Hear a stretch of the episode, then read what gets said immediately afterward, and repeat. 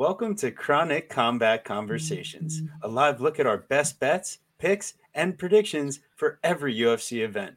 With your hosts, TB Scouting MMA and the Guru back again for UFC Vegas 54. Jan Blachowicz taking on Alexander Rakic in your light heavyweight title contender eliminator. Man, this fight's going to be amazing. But before we can get into that, we've got somebody special in the house tonight. 4 0 in the UFC, three performance of the night bonuses, one fight of the night bonus.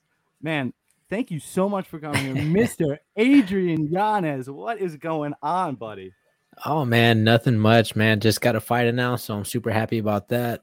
Honestly, man, I'm just loving living life, man. That's that's the motto that I've been I've been living by, man. Loving living life, and that's exactly like we love that motto, man. Seriously, congratulations on the fight announcement, by the way. Oh yeah, man. Thank you. I've been asking since February, so I'm I'm fucking I'm fucking ecstatic. Chomping yeah, at the bit, huh? June 18th, right? Against yeah, uh, Tony June, Kelly. June 18th, I got a game opponent in Tony Kelly, and then uh, yes, you, you know, just just the you know, finally getting to fight in my home state. It's not Houston, but you know, something close. You know, it's like a two and a half, three hour drive for me, and I'm fucking excited. Dude, that's oh, man. awesome, man. Yeah. So, uh, uh, so I mean, were you looking for someone like specifically in the top 15, or was this just kind of like fighting at home in Austin, Texas was more of a priority than like the specific matchup in this case? Honestly, like like uh, I had said just a minute ago, like man, I've been asking for a fight since February. I told him, uh, so like the way I, everything I kind of planned out for me is uh, after that Davey Grant fight, I really wanted to take a couple months off, like you know, December, January, February, and uh, I got with my management team in February, the beginning of February, being like, "Hey, look, I'm starting to ramp up my training. Uh, I want to fight in May. I was like, I want to make sure I like I get a I get a fight end of April, May. Uh, let's start working on stuff like that, and then next thing you know, uh, weeks just ended up turning days to weeks to months, and I'm just like, all right, fuck. uh, so it, it it had like no one in particular, uh, you know, and it was actually kind of crazy, kind of funny that uh, you know, someone had tagged me in like someone like uh, Nate Maness's Facebook post and was like, was like, hey, like you know, uh, like he's like just to clear the air, uh, because I, I I did mention his name a couple times in the, in a in like a, one of my gaming streams, and they're like, yeah, no, that was a possibility because at the time uh he was a possibility and i was like all right cool like i'm cool with that like dude whatever names y'all give me i don't care because i even i even gave him the three names for uh my three names for uh to sean i was like bro the three people that called me out give me them i don't care like give me those guys like i don't care which one it is let's let's set something up uh one ufc doesn't want that right now and yeah. the other two uh at the time uh Tony Kelly was booked and then Nate Maness was the only option. So I was like, all right, cool. Like it looks like Nate Maness is, is it is. And uh things just kept going on. Like and you know, it turned into another it turned into a week, two weeks, three weeks, and then uh, someone tagged me in his post and was like, Man, uh yeah, I haven't heard about a fight in like about like I've been asking for about six, seven weeks and I haven't heard anything. I was like, uh they tagged me, was like, you versus Giannis would be a fucking phenomenal fight. And I was like, I was like, yeah, you know what's actually crazy? I've been I've been waiting for an answer for eight weeks already. So I was like, hey man, I feel your pain. And uh come to find out, uh Nate Maness is going in a different direction. Uh they have like yeah, he's going in a different direction. And Tony Kelly happened to pop open and pretty much like we got that fight scheduled. It was like pretty on point. Like I got with my manager, I think it was uh last week last week, and I didn't sign the con. We didn't sign the contract until officially until yesterday. So like it's signed, sealed, and delivered, and we're good. Like literally, when that post was made on on on Instagram, it was like literally like five minutes right after that. Wow, that's actually that's very uh that's awesome that that actually happened. I, I wanted to say though, Nate Maness is actually a friend of the show. We've had him on, and uh, not to throw the competition out there because I know you're not scheduled to fight him at the moment, but he did come on and he did the whole pod, man. He did the whole card with us. savage for that. We yeah. thank Nate for that. You got, honestly, that would be a great fight between you two because you guys are are like just fucking you guys i hate to say that because it's so cliche but you guys are seriously stand and bang savages in there love to fight always game you know really gotta would probably have to put oh, your yeah. lights out to put you guys down Oh so. yeah, no, that's a uh, like huge respect. That's why I wanted that fight. That's that. Yeah. That was like a big thing. Like, cause well, first initially the reason why I wanted that fight is because he had called me out. But then once I took a step back and actually like watched his fight, I was like, oh, this guy's a banger. I like it. Like, let's. I think that that proves to be like another 50k bonuses for the both of us. So I was like, man, let's do that. Let's that. you know, is I. I'm I'm I'm 100% game because bro, it's it just lights up nothing but fireworks and me. I I just I love to you know please the crowd. Like you know, I haven't fought in the crowd since uh, LFA uh, LFA seventy eight. Oh, so shit. so yeah. to me, I'm like, man, I want to fight in front of a crowd and like all that shit. Like, I wouldn't mind fighting in in uh in the Apex again, but I want to fight in front of a crowd. A real crowd, yeah. But uh, sure. you know, Nate Maness, me and Nate Maness would absolutely be fireworks. But also, I got a great constellation prize in the Tony Kelly fight, so I'm I'm not tripping, you know. But no, no, I got I got I got big respect for for Nate and and Tony big respect, big respect, because there's only three people that call me out. Everybody else has been hush mouth. Dude, but but seriously, speaking of after that Davey Grant fight, I know you wanted to fight like recent. So first off, a couple things. I have no idea how the headphones are on your head. Is your how's your ear doing, oh. dude? That was the craziest thing ever. Other yeah. than the bra like next to the Brahimaj injury where his thing is falling off his head like that, yours was nasty, dude. Yeah, it got it got extremely big. Uh, actually I'll pull off to the side. So this is this is the ear now. like actually, it, it's a, okay. it's it's good. good. Oh yeah, oh yeah, I had to. You know, I knew I was coming on the podcast. So I was like, yeah, oh yeah, there you go. Uh, but this one is isn't as bad. The only thing is, is that the ear hole is actually kind of like I can't wear AirPods anymore. Oh, I can't. Wow. Well, not oh, AirPods. No. The, I can't fit the ones that like had that like the extra cushion to bit the yeah. fit in okay. ear. So I had to Got get like it. the little like uh you know those little gummy things that put it in like those yes, ones. Those yes. are the ones. But this is the one that like was uh that I had before the fight, and it just started getting worse. Oh, See man. this one? Oh, yeah. okay. Wow. Yeah. So, yeah, but this one I I appreciate this one because the inside of the ear I can like put a regular headphone in there and be good. You know, yeah. so, so it's like kind of I'm, I'm kind of like, well, what the fuck, man? This one look this one this one looks worse than the other one, but this right. one I can fit a regular ass headphone in. So I'm like, I'm like, uh, whoa, you know, you got to give and take looks, looks, looks, or uh, looks, or you know, the, the functionality. So, yeah. That's awesome, man. But speaking of looks, are you dating anybody right now, Adrian? You single? You? I don't even know your your. Oh status. man, oh bro, I yeah, I keep I keep all my all my family and all that stuff personal, man. Like, oh, I, no worries, I try, no worries. Try to keep it, try to keep it. Yeah, no, but I have I've had a long time girlfriend. Actually, today is like a nine year anniversary. So wow, yeah, today awesome. specifically. Yeah. Today specifically, man. Wow. She's she is pissed off right oh now. My God, oh my god, I'm kidding. No, well, congratulations. But, uh, yeah, that's, that's amazing, dude. It's crazy. It's crazy because it's crazy because it's like nine. uh nine nine years for us, and then it's also uh, marks our our our baby's fifth month, like his fifth month on, wow. on Earth and everything. Oh, so wow. everything kind of just bro. Congratulations. And yeah, thank you. That's um, that's seriously ma- Mazel Tov, as us Jews over here like to say. oh, oh man. So uh, yeah, TB Europe, bud. Yeah, so I mean, uh, we saw Aljo kind of greet you after the Davey Grant fight. Cage Side, was that your guys' first time meeting there? Is that how everything oh. kind of linked up? No, uh, actually, uh, he had, uh, I think he had already like looked me up before, uh, because I think he was already going back and forth from Vegas to New York, and uh, he saw me fight Gustavo, and uh, pretty much like after that fight, like, because I saw him uh, after the fight.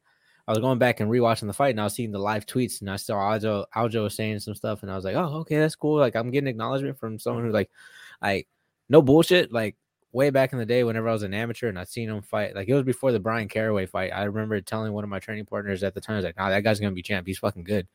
And uh, and next, next you know, he fights Bryan Caraway, and I'm like, well, what the fuck? but I was like, all right, but no, uh, he rebounded from that, and like just to see how he bounced back and all that stuff, so that was pretty cool. And then, uh, just being able to see that, like the live tweets on the Gustavo fight, and seeing that, I was like, oh, okay, respect. That's that's the guy. The guy respects what I do. He respects my skills and everything. And then, uh, a couple months later, uh, I know that whole uh Yan Yan shit the fucking illegal knee, that bullshit illegal ass mm-hmm. knee, and then uh, it was like I think around August, September. Uh, wait, no, it was it was in uh, August. He hit me up and was like, it was like about a couple weeks after everything happened with my coach. So he just hit me up and was like, hey, uh, I was like, uh, I like, would you mind being able to help me out with my training camp and just send me a schedule what he had? And I was like, all right, cool, yeah. Like, uh, he's like, he said him and Ray Longo were talking, and they thought I was gonna be a good look for him for for Yan. And I was like, all right, yeah, I'm 100, percent I'm down. Uh,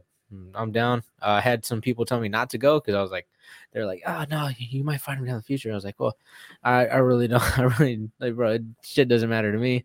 like, we're all gonna punch each other in the face. If we can get paid off it, that's fine. Uh, but you know, I was like, man, I'm gonna go help him. Like, let me be a part of a champs camp, and like, let me see how that rolls, and just seeing how uh, a champion carries himself during like the fights right. and everything, like how That's he is in fight so camp. Curious about. So that that was like my thing because like that was like the biggest biggest camp I've ever been a part of, other than like uh like uh Cris Cyborg or Tito Ortiz camp. You know, back whenever. I was like very fresh pro. I think I had like one pro fight and I flew out to Cali to go uh to go like train and watch them live and all that stuff. But I officially saw like a champ camp.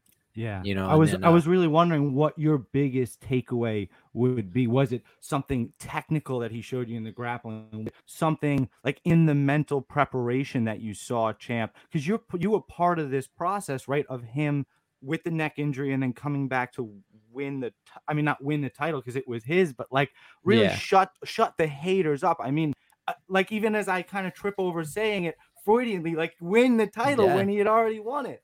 So, yeah. Like yeah. It, it was a, it was a lot of shit and it also kind of be like not to take myself so seriously man because like fuck mm. I that was one thing that was one thing that I really did I just kept taking myself way too fucking serious you know and uh you know, like and and whenever I was with him and like we we'd have these talks and everything and be like, man, like you know, this shit bother you and shit. And he was like, because some like I'm telling you, the shit that I seen on his Instagram, like his like DMs and like the post, man, he tagged me on something, just people just fucking just go Horrible. in, just go hard, go in. Like, bro, a lot of people are racist. A lot of people are saying the N word. A lot. Of, so, like, the way that he acted after, like, not not the way he even acted, like the way he would like respond to all these guys and just be like, man, bro, I completely understood. You know, I was even talking to one of my training partners, like uh Cameron. I was like, bro, I was like, I was like, hey, like, he's like, yeah, you know, like, uh, I'm not sure if I like him the way he goes about things. I was like, I was like, bro, he's like, he's like, I don't know, I just don't know if I like. He's like mild. Like, he's actually mild when you really think. About it. Yeah, and I was like, I was like, bro, I was like, trust me, like, I was like, you don't see it, but like, this guy was getting yeah. like the shit end of the stick on a lot. Of, like they were like calling him like. Uh, he was like, I was like, hey, the N word. They were calling him monkey. They're doing this. They're being like oh, super racist. And he was like, he's like, oh, word. I was like, yeah. He's like, I never really paid attention to any of that. And I was like, no, bro, like, bro, like I was like, I was like, I remember seeing the comments and being like, God damn, like, bro, how have you not like fucking lost your mind right now? And I'm like, yeah, he's like, yeah, just you know, take it, roll. I have thick skin, don't take myself too seriously. Yeah. And I was like, oh, okay, cool. And I took that, and then also too, man, like, live it up, man. Don't be like, because he'd be like, dude, like, don't be so like super strict with yourself where you're just hating yeah. fucking life. You know, have have some fun. You know, this is what we do. It's like, why the fuck would you want to go back and be like, man, I remember that time I was so fucking miserable. He's like, nah, you go back and you want to have a good time. So yeah, uh, it took a lot of things from him. And then just seeing how hard, like how hard he worked, and just like, man, the man never fucking complained. So I was like, yeah, like I don't, I never complain either. But I was just seeing like uh, someone on the champ status, like just being like, nah, like fuck, he goes he goes with someone like Merab, and also too like being able to see someone like Merab too, like uh after he fought Marlon Moraes, uh, he mm. came back home. He was like, I talked to him for a little bit. He's like, you know, he was drilling with somebody and he's like, Yeah, I got dizzy. I was like, Yeah, bro, you shouldn't be doing shit. And then uh, Ray Long was like, Hey, I want you to get on the treadmill, you know, and just like act like just for fun, just for just for the fun, like just to just to put it out there and be like, Oh, he's already working. And he fucking he records him. He's like 15 seconds, like, all right, you're done, Merab fucking Merab just kept running. Yeah. he ran a good old like he just kept running. He just didn't stop. So I was like, all right, mm, shit, props, kudos. Like they just wanted to do it for fun, but he just kept fucking going. So just being around those guys like just kind of like overall just was like, all right, like it just it it solidified me that I'm doing something right because like I was already going out my way to get out my comfort zone.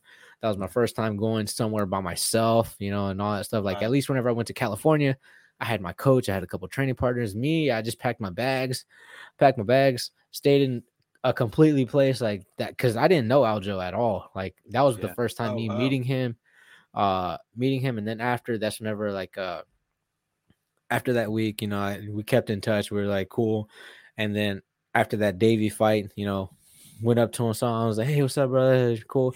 Then he uh he flew me back out whenever that fight got rebooked, and I helped him out a lot more. And then I just seen the differences from that first camp to this camp was just like leaps and bounds way better than what he was because I'll say I'll say like this that version even though he felt better that version of Aljo I don't think would have gotten gotten it done the way he did this time around. Uh, mm-hmm. This time around he was really really good and I still feel even within that training camp I feel he had another level to go too because wow. bro like he, he was he was killing it he was he was a monster I, the guy was in fucking shape so he was, was cool, so man. shredded. That was yeah. so those those pictures were literally viral for a reason. That was that was crazy. Uh, he was fucking phenomenal. and yeah, you could kind of touched on it a bit, but I, I was really curious what exactly um not taking yourself as seriously looked like for you. Um, is it coming on you know fans podcast and chatting it up? Like, I mean, obviously it is on some level, but what does that look like for you?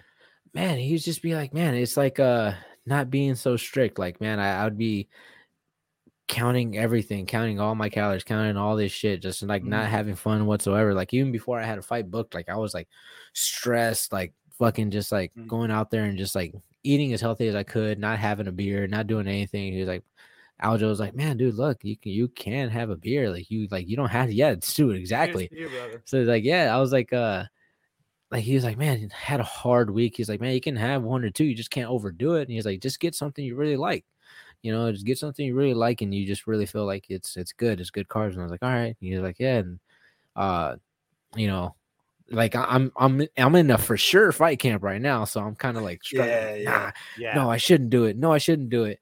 Uh, but couple like couple weeks ago, I was like, man, you know, fuck it. Like I haven't don't have a fight book. Supposedly we're getting a fight book, so I like have a have a beer or two and be like, oh shit, all right, cool. take the edge off a little bit. I'm not so much stressed about this this problem that I have. I don't know, you know, it's uh it's a lot of bullshit. So it's like, hey, like I'm good to go. But so uh and then also it kind of helped me out just to like assess situations a lot more easier instead of just be like like oh me me me me me. You're like nah whatever bro. Like hey like i'm gonna figure this shit out one way or another. That's uh awesome. you know so it's it's it's been all it's all been it's all been good man. I've been like like again man i've been loving living life man. The motto i've been living by. That that seriously is so important and it's it's honestly something i preach in in my everyday life as well um you know i, I was wondering like because honestly like you said you're about to be in training camp you're in training camp you you you, you, know you're you're a strict guy um what does you're going to be talking about fighting nonstop. What do you do outside of fighting, not fighting related? What, what's what's what's your safety place, man? My safety place, man. It's uh honestly getting like it's as, as weird as it is, and it's like it gets tiring for some reason. Is uh getting on the stream, man, streaming and just like interacting with the interacting with people is pretty cool, Gaming. man. Like it's a it gets so cool because like now I have like even though it's not super big, like it's, it's nice. And for me, it's like perfect size because like I can get to everybody immediately. Uh, I remember whenever uh, Jens raided my channel on Twitch and was just like, it was just like overwhelming with how many people were coming in getting into chat. I was like, I'm trying to keep up with everybody. What the fuck? but, uh, it's so it is it is fun. You know, it is fun like being able to chat and play with play with the homies and all that stuff, and just being ha- able to have a good time. Because I have a great time, even if I'm losing, man. Like as long as I got interactive with chat, you know. Uh, big shout out to Eamon because he's he's super interactive and he always talks shit. But I know he's a but he does it just because like man like it, it adds an extra flavor. I love it because he's like oh man how are you gonna fumble today? How are you gonna fumble this time? Like man bro like going back what's, your, what's your him, game? Uh, apex game? man. Oh, i love apex legends. Apex legends okay. to me is just the like one of the most phenomenal games. It either goes super fast pace or it has like a slow pace but even the slow pace is super fast. So i love it. And you know honestly after that like i'm just kind of like YouTubing like Marvel stuff and like uh Marvel and then also man I'm watching fights I'm like studying and then also man like uh th- on the weekends man I'm just trying to be with my family cuz like my life is kind of just in like so in like involved with fighting because I'm coaching these other guys as well yeah. while I'm training and I had to go corner those guys, I had to wrap their hands, I had to like do a lot of these things, making sure that they're on point as well. And that's another thing that's kind of like like holy shit, like these past couple weeks, there's been kind of been like, wow, what the fuck, like and like you know. But yeah, balancing that responsibility and having the you know the personal boundaries. Like, listen, I need to do this for me, but at the same time wanting to be a good teammate and also wanting to get better through doing those kinds of things as I, well. It's a very tough balance, I'd imagine. Oh yeah, it's uh, these these past couple weeks, man. I was actually uh, talking to my training partner Cameron. I was like, I I just I talked to uh because it was like the fight week that everybody fought, and I already knew that the gym was like gonna be empty. There's gonna be nobody there, like because man, I think we had like about uh four or five fighters fight that night and you know uh just didn't go well for us and i was like ah oh, man like fuck uh so i was like i knew that and plus the fury fights fight on a sunday and it's just like so i'm like now my sunday's fucked like i can't oh. yeah they fight on a sunday i'm just like man what the fuck is this like bro like i don't get it but i'm just like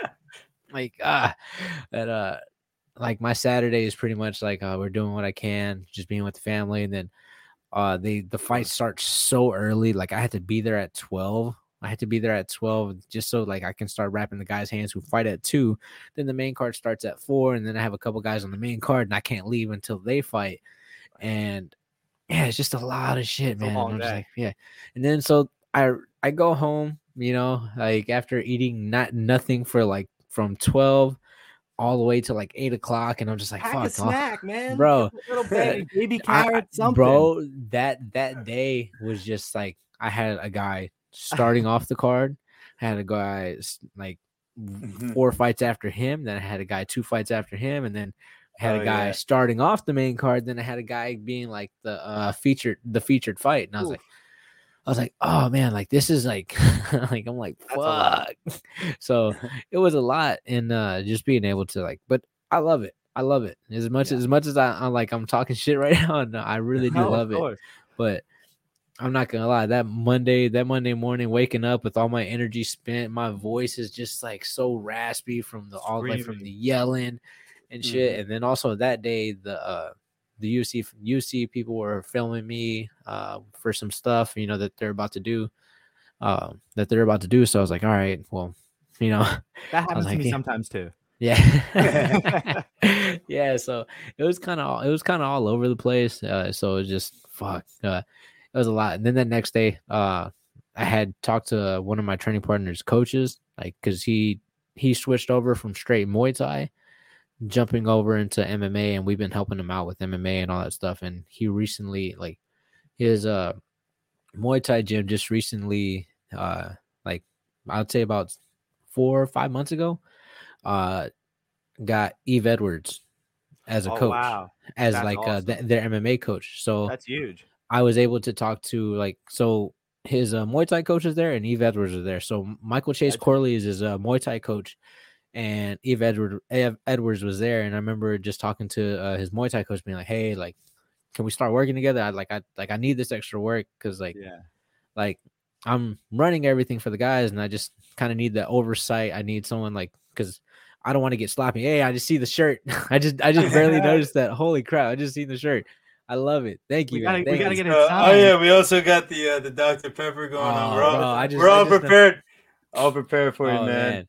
Yeah. Uh, listen, man, we've been we've been following and like, dude, it's it, it's just been great to like see your progression and like how much you're willing to reach out and how good of a guy you are just overall in the community and and even with your opponents, like you know, yeah. I, all I see is respect all around. And like, so as an ultimate question here, you know, related to the show in in two ways, you know, do you gamble yourself at all? And two, do you ever dabble in the chronic ever? guess, my guess is no on the chronic. So so I do gamble, but it's like I stopped betting big because uh, okay. you know, like well, what do you the, consider big? Everybody's got a different number. Man, I got a couple hundred. You know, okay, a couple, like a right. couple hundred. Nice. You know, I started. Okay. I started. I, no, I started like I started. I started doing chump change compared to what a what, what people, go crazy. We're not those guys, dude. Yeah, I go. Yeah. I go twenty bucks 20 yeah, bucks 10 go. bucks and then if i have the uh so i since i go to my bookie i'm pretty much just like if i got a free play i get the $10 play i'll add that there shit to my parlay and be like all right cool let me double up and then also too like the uh being able to do do a uh, blackjack on uh my bookie has been fucking phenomenal for me because I, I got hooked on it this last time around. I was at I was in oh, Vegas, no. sitting on sitting at the table, winning money, losing money, and then I got on roulette, win money, lose money, and then I came out uh, minus 150. And I remember being like, oh fuck, I don't ever want to do this again. But then I'm back on my I'm back on my bookie doing blackjack. yes, we love it. But That's yeah, no, man, nah, man, fuck uh, the chronic, man, dude. I'm telling you right now, I don't have the lungs for it. God, I don't have the lungs for That's it. fair. Like, You I, got the, you got Hey. the cardio, bro. What you mean? Yeah. Let's. nah, man, like it's a, it's Well, crazy. maybe that's because, why like, he's got the cardio. my, Oh, my there bro- you no, mm, so I was actually talking to someone uh, not too long ago, and they were like, "Yeah, no, like it does not like for them. It was like not that they they were just like, man, it was just like I guess like they're so used to doing it that it didn't affect their like cardio. Mm, They're just like you're like, yeah, no, I just don't overdo it. I don't go like." right. Okay. it's just small little small things here and there, and then uh, you know, not getting too big. I just need that little little thing to take off the edge, and I'm like, oh, okay. Um, but me, man, I do the little shit to take me off the edge, and like since I'm like so like, I'd be like, oh, yeah, so I'd be I'd be I'd be pretty fucked. So at least at least on my end, like I'm like, yeah, no, that's too much for me. But uh, uh, the times that I've done it is definitely kind of just been like like. Yeah, my throat immediately is like, oh fuck! Like, I start, I'll, I'll call for a whole five minutes before I'm Oh, yeah. Like my face will be red, but like, Got a yeah, cough yeah, to get off, man. bro, yeah. oh man. Seriously, I, I, we, I could honestly, I wish we could grab a beer. Like I would, only one, right? Only one. I, but I, yeah. I could talk to you like all night, man. I don't want to take up too much of your time. Do you want to do the, do you want to do the main, the main Oh. event? Do you want to do, you like whatever Oh, you like, want to yeah, do? nah, Just let y'all me know. away. Let me know when you tap, right. bro. You Yeah. tap out and you let me know, and let Hey everybody man, know. I, I know y'all had Nate on here, and y'all y'all y'all pulling that card on me. So like, hey, well, we know we also, you know, there's obligations in life, but listen, we got uh we got some stats here too to help out with our picks and everything as we pull them do. up here. oh, oh shit, So yeah, we're we're official here at Chronic Combat Conversations. Make sure you're following Yanez at Yanez MMA on Twitter. b- before at- we end the interview, actually, do you and go transfer this? Do you want to do you want to throw out a couple sponsors, man? Anybody you're trying to shout out? man. Honestly, my biggest sponsor, uh, Drink HRW. Like, actually, I got a couple big sponsors, but Drink HRW has been Okay. Uh man dude they got this uh they got the recovery they got this drink that you just throw the little tablets in they dissolve and like it ah, to me man like since i drink so much water like i drink so much water that just to be able to add that little flavor the re- rejuvenation that shit i don't know what i don't know if it's just like placebo or whatever the fuck it is like it's like it it help it helps me. I feel so recovered so like it I, dude, it might be placebo, it might be bullshit, but you know, dude, Drink HRW. What is it? drink drink uh drink HRW. yeah, Oh man, actually, fuck, let me pull that bitch up, bro. Because yeah, do that. it, it fucking it fucking Drink H. it's so fucking it's like phenomenal. it's, so it's a tablet you put into like I put Yeah, it in my big ass pretty- jug of water. it pretty much makes it into hydrogen water, Okay. and it's Oh, like and it has uh it has magnesium in it, and bro, I'm telling you, it it like I said, it might Get be them placebo. alkalines up, them them them Bro, electrolytes. I'm telling you, bro, this fucking We're fucking shit- scientists out here. Come on. yeah, it's fucking amazing. Like, yeah, so man, Shout out them for real. Yeah, it they sent they sent me a whole bunch of stuff. They even sent me tablets that I can throw in the water, like and do like uh in my tub and do like a Epsom salt bath type of Oh, deal. wow. So, Oh, okay. bro, Full range Super- of products out here. super helpful, man. They even got like a whole bunch of supplement products and everything. So this shit's dope as fuck.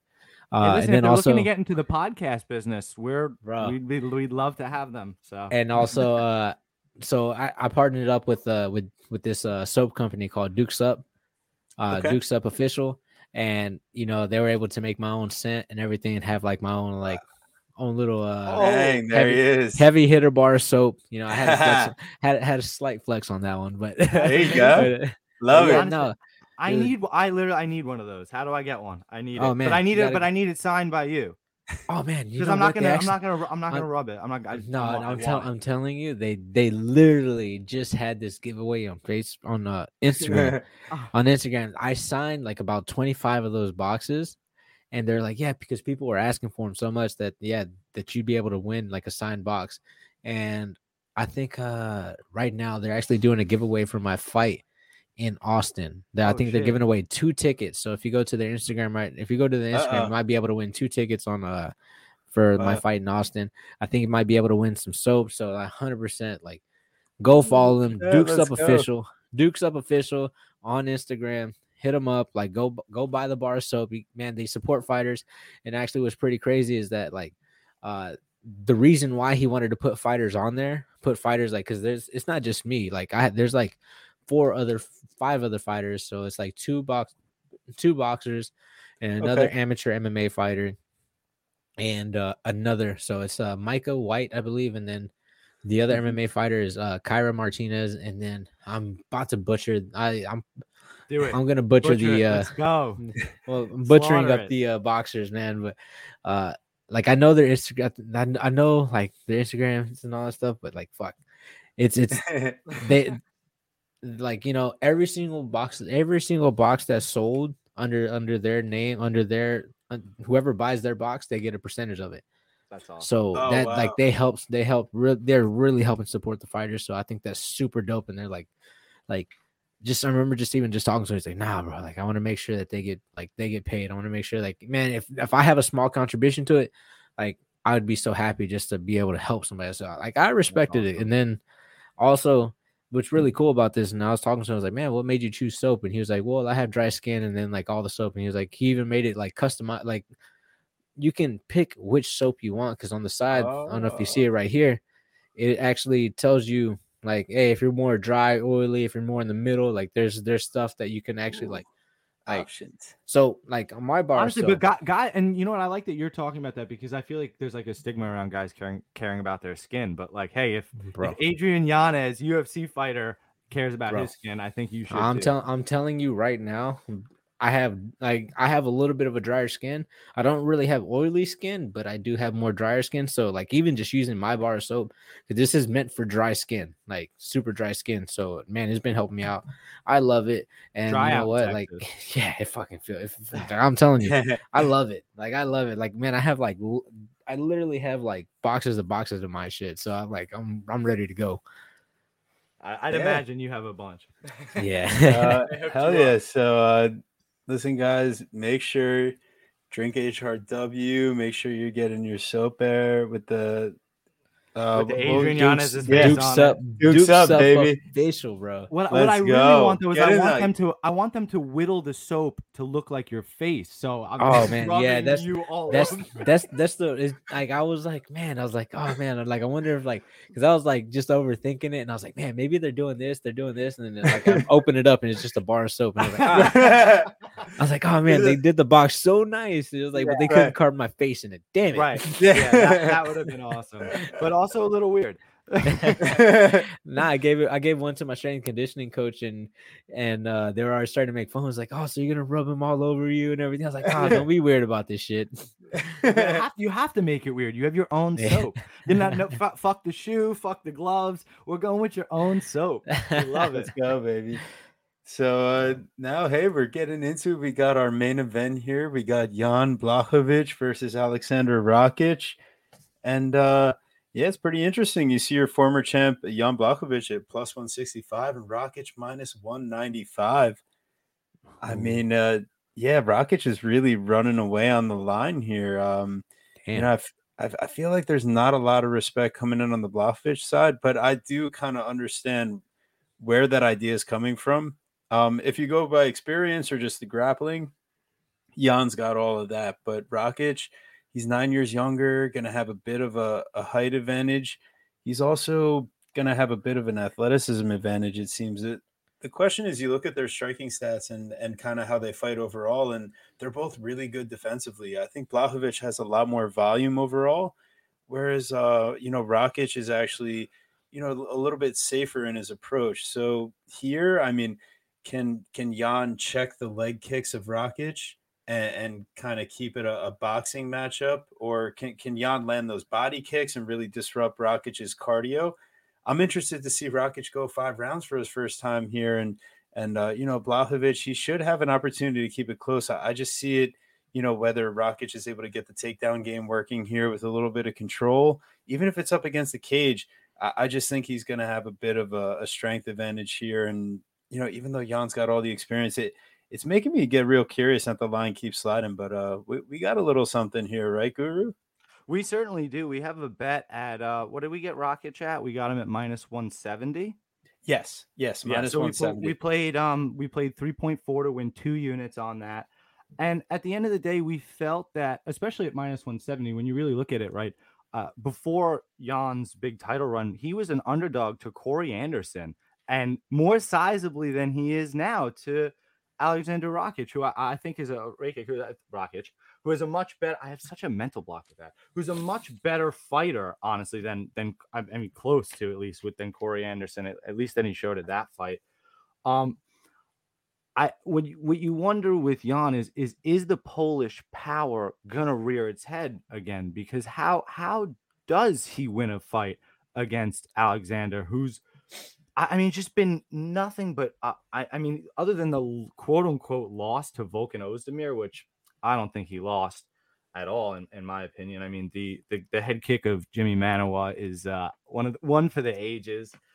I beat the snot out of Anthony Smith, and and uh, you know, in a in a fight with Thiago Santos, where maybe you don't win too many fans, you know, he didn't risk anything and he dominated that fight pretty soundly, and at least in my opinion. And then you look at the, you know, you look at these stats that we have so beautifully laid out, and the places where you know Alexander's maybe a little bit more deficient is right. What, what is that? You got one takedown, 1.1 takedown to 0.75. It's, it's fairly negligible. I, I honestly think a lot of this fight is in the striking realm, and Alexander tends to push things into the clinch. And when was the last time Jan was outsized? Right, you saw him defend his title against Israel Adesanya, and he took the fight to the ground later on in that fight to to help neutralize Izzy, and then gets beat on the ground by a savage and and Glover Teixeira, who's going to be defending his belt next month. Um, I, I ultimately think that Jan won't be able to, won't push the pace hard enough and threaten Rocket, who you know has just shown supreme striking defense and and and just safety, almost annoyingly so. But uh, he's he's a true prospect. He's a rocket on the rise, and uh, I think he's going to earn himself a shot versus Jiri or Glover here. Uh, without further ado, Adrian, what do you got, my man? Man, honestly, you laid it out pretty perfectly to me, and yeah, yeah, no. So I'm actually going with Rocket as well, man. Because dude, he's he's the up and comer. Like I know it's it's weird to say because he's at 30, he's the up and comer, and he's like that prospect. And I'm just kind of like, well, he's kind of solidified himself after like he had some really good solid wins. Uh, you know, he can he can make this boring or he can make it super exciting. It's completely up to him. And I think Jan kind of has that one switch. He kind of just either goes forward or goes backwards. And I feel like Alexander Rakic would be able to, you know, move around more, a little bit more efficiently. And, you know, that, and, you know, just kind of just after like seeing him kind of fight Izzy, you know, the, the reach was a little bit different. Uh, so like in the striking, I felt like it was a little bit more of the same. They they they evened each other out, but he's not gonna. I don't feel like he'll be able to bully someone like Rocket Rockets to the ground. Like just be able to work on hard on the inside of the clinch and try to get the takedowns and all that stuff. Because I feel like in in that uh, Izzy fight, he was able to use his size very, very, very well, and I don't think he'll be able to do that to Rocket. And you know, because to me, that guy, that guy's pretty uh, pretty solid 205er who can easily like. I feel he he can compete at heavyweight, but you know it is what it is. But I think I think Rocket gets gets the win. He can he. Let's just hope that he doesn't fade out in the last two rounds Yes. Uh, with someone who has like experience in in a five round fight. So yeah, that's kind of where I'm like a little iffy, but yeah, I think I think the the prospect gets it. Yeah, I mean, at, at this point, have we even seen Rakic in trouble with cardio? Like, I, I am not sure that he was tired at the end of his three round fight with Thiago Santos or or Anthony Smith. I didn't necessarily sense that. You know, I'd have to. I'd love to ask him you know. Oh yeah. well, it's it's also kind of one of those things. Whenever you're like kind of dominating or not doing as much, it's kind of easier to reserve your gas tank. Of course, mm-hmm. it's it's super easier. Like whenever you're the one dominating, the guy in the bottom that's getting his ass beat is kind of just like, oh fuck, he's the one breathing heavy. So that's the that's the kind of takeaway I get I get from it. So like when you got someone like Jan who's been there and is able to push past that little barrier of the fifth round, because needless to say, like I, I have only had one five round fight, and that was in uh, my LFA that I turned on. Like it was like like I won I won round one. I felt like I run one round one, but Split two and three I lost, and then I felt like I won four and five. But that's the switch that hit. I was able to like bump into another switch and mm. go. was that a was that adrenaline? Where did that come from? Ah, it was just it, I don't know. I think it was just like a like whenever you're running, you get that second wind. That's Mhm. exactly how it Mm. felt, and uh, Interesting. Okay. you know, so it just depends on uh how Jan is able to deal with all that stuff, and like if if that it does play a factor in his game, like oh wait, maybe if I just keep attempting to clinch and avoid a lot of the strikes that Rockets is just throwing, just try to wear him down.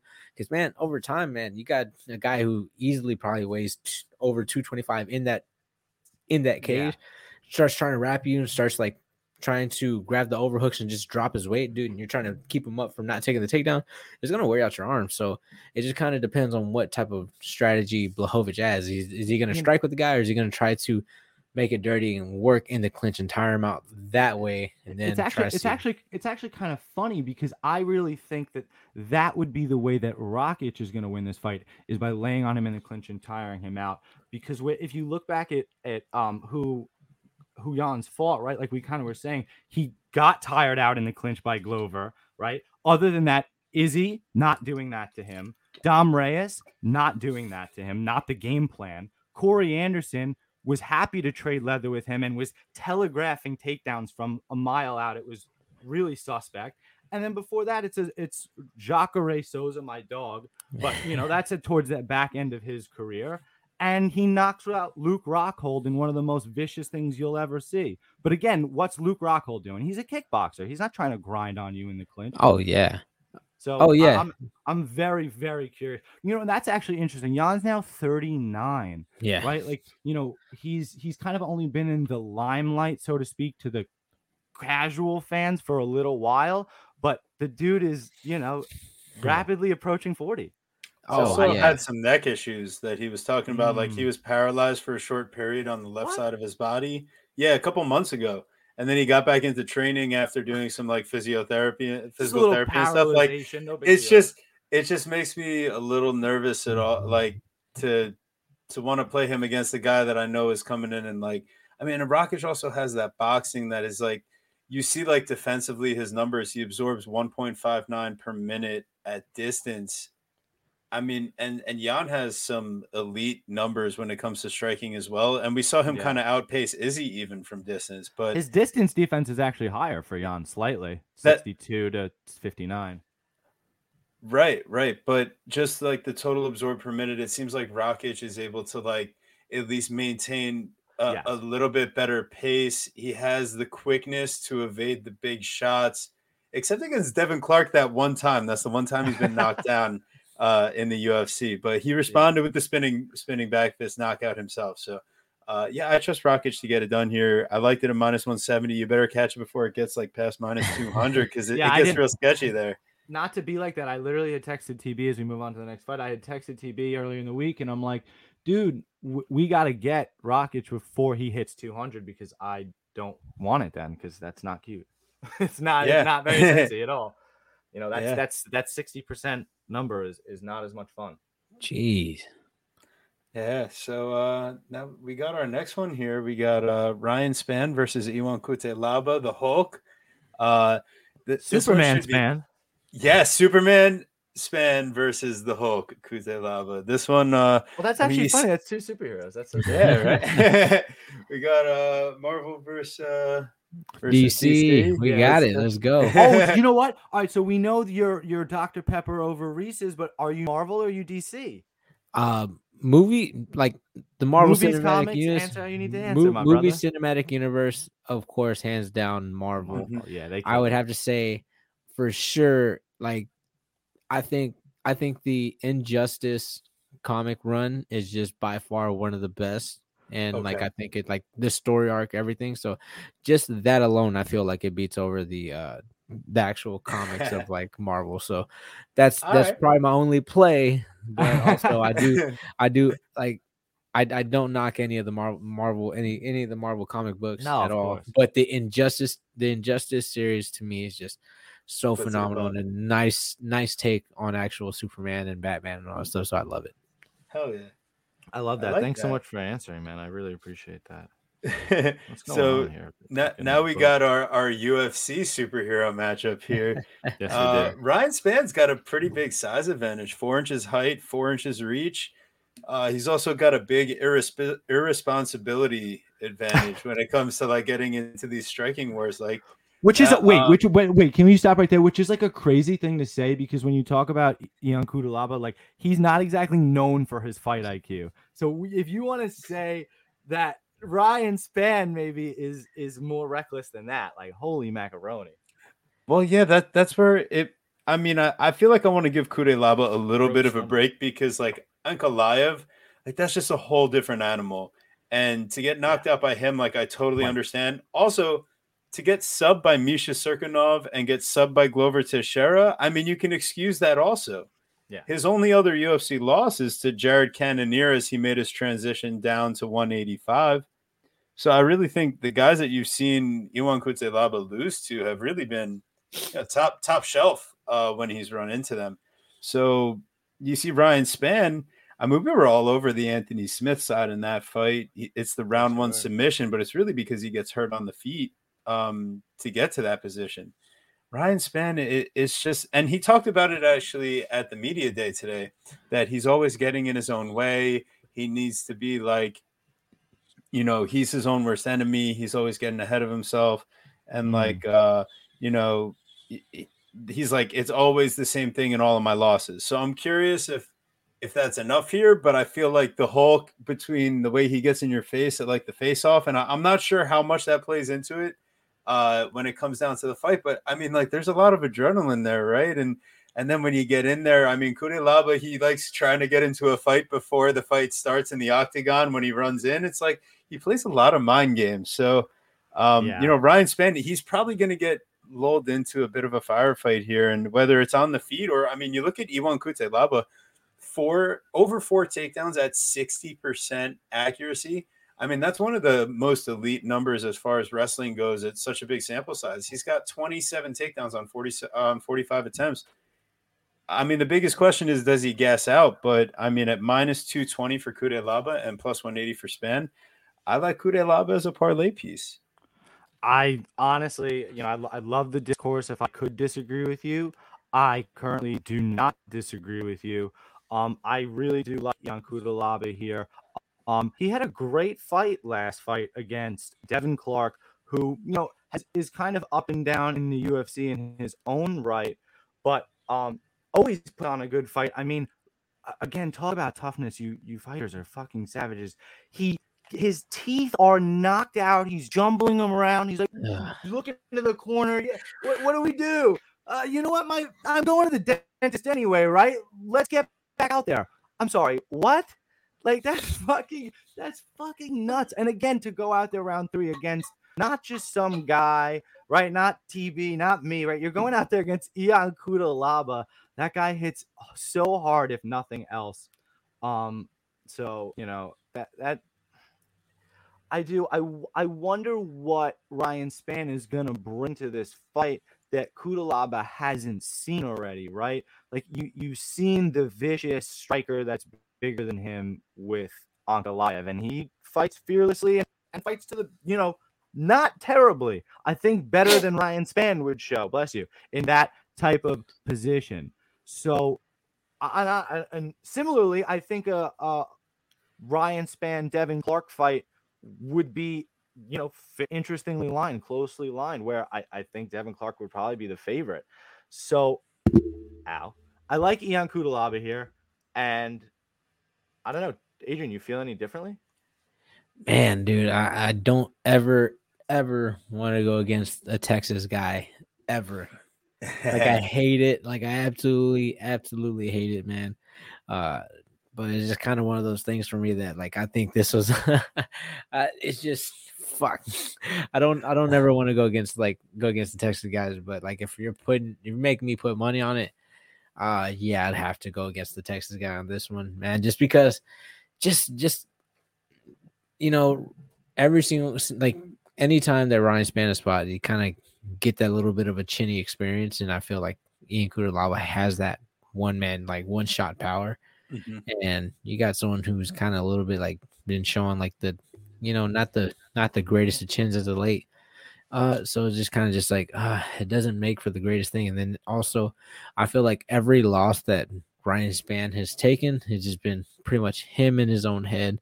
Uh, just kind of just it just just never ends up going well. And then whenever he does get into like a into like a a, a fight, I feel like he tires out pretty.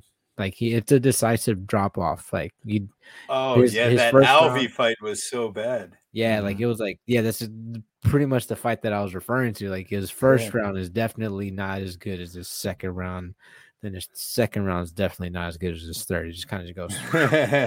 it's a, it's a significant drop. So I look at stuff like that, and then you got someone who, like Ian Cutelaba, I don't think he's going to stop pressuring forward, and he's just going to try to knock you out every single time. And then if he gets you to the ground, he's laying some hammers on you. So, uh, to me, I would have to go against. I had to go with Cutelaba. I hate going against the Texas fighter. I hate yeah. it. I hate it. I hate mm-hmm. it. I seen. I seen fight. I seen Ryan Spann fight in the regional circuit. I, I remember being in the crowd whenever he subbed a guy, and just being like, "Damn, that guy's gonna be in the UFC one day." And fucking, he was there. I was like, "Shit, I don't. I don't want to go against that guy." So, but the fact that putting money, yeah, I, yeah. So I like I like Cutelaba straight up like we discussed, but as TB pulls up the next fight, if we were looking at it from a prop standpoint, I, there's literally no I don't think there's any value on Cutelaba uh, by KO at the moment at minus 135. But I honestly think, and one of our uh, one of our mantras on the show is fade the narrative because a lot of times these these narratives get built and and we talk about Ian Cutelaba, right? And he gets this narrative as a knockout guy, but then we look at his last two fights and they've gone the distance. And I maybe wonder if Ryan Spann can maybe hold it together if he wouldn't consider taking a stab, throwing some light pocket change on Ian Cutelaba by decision at plus 750 at the moment.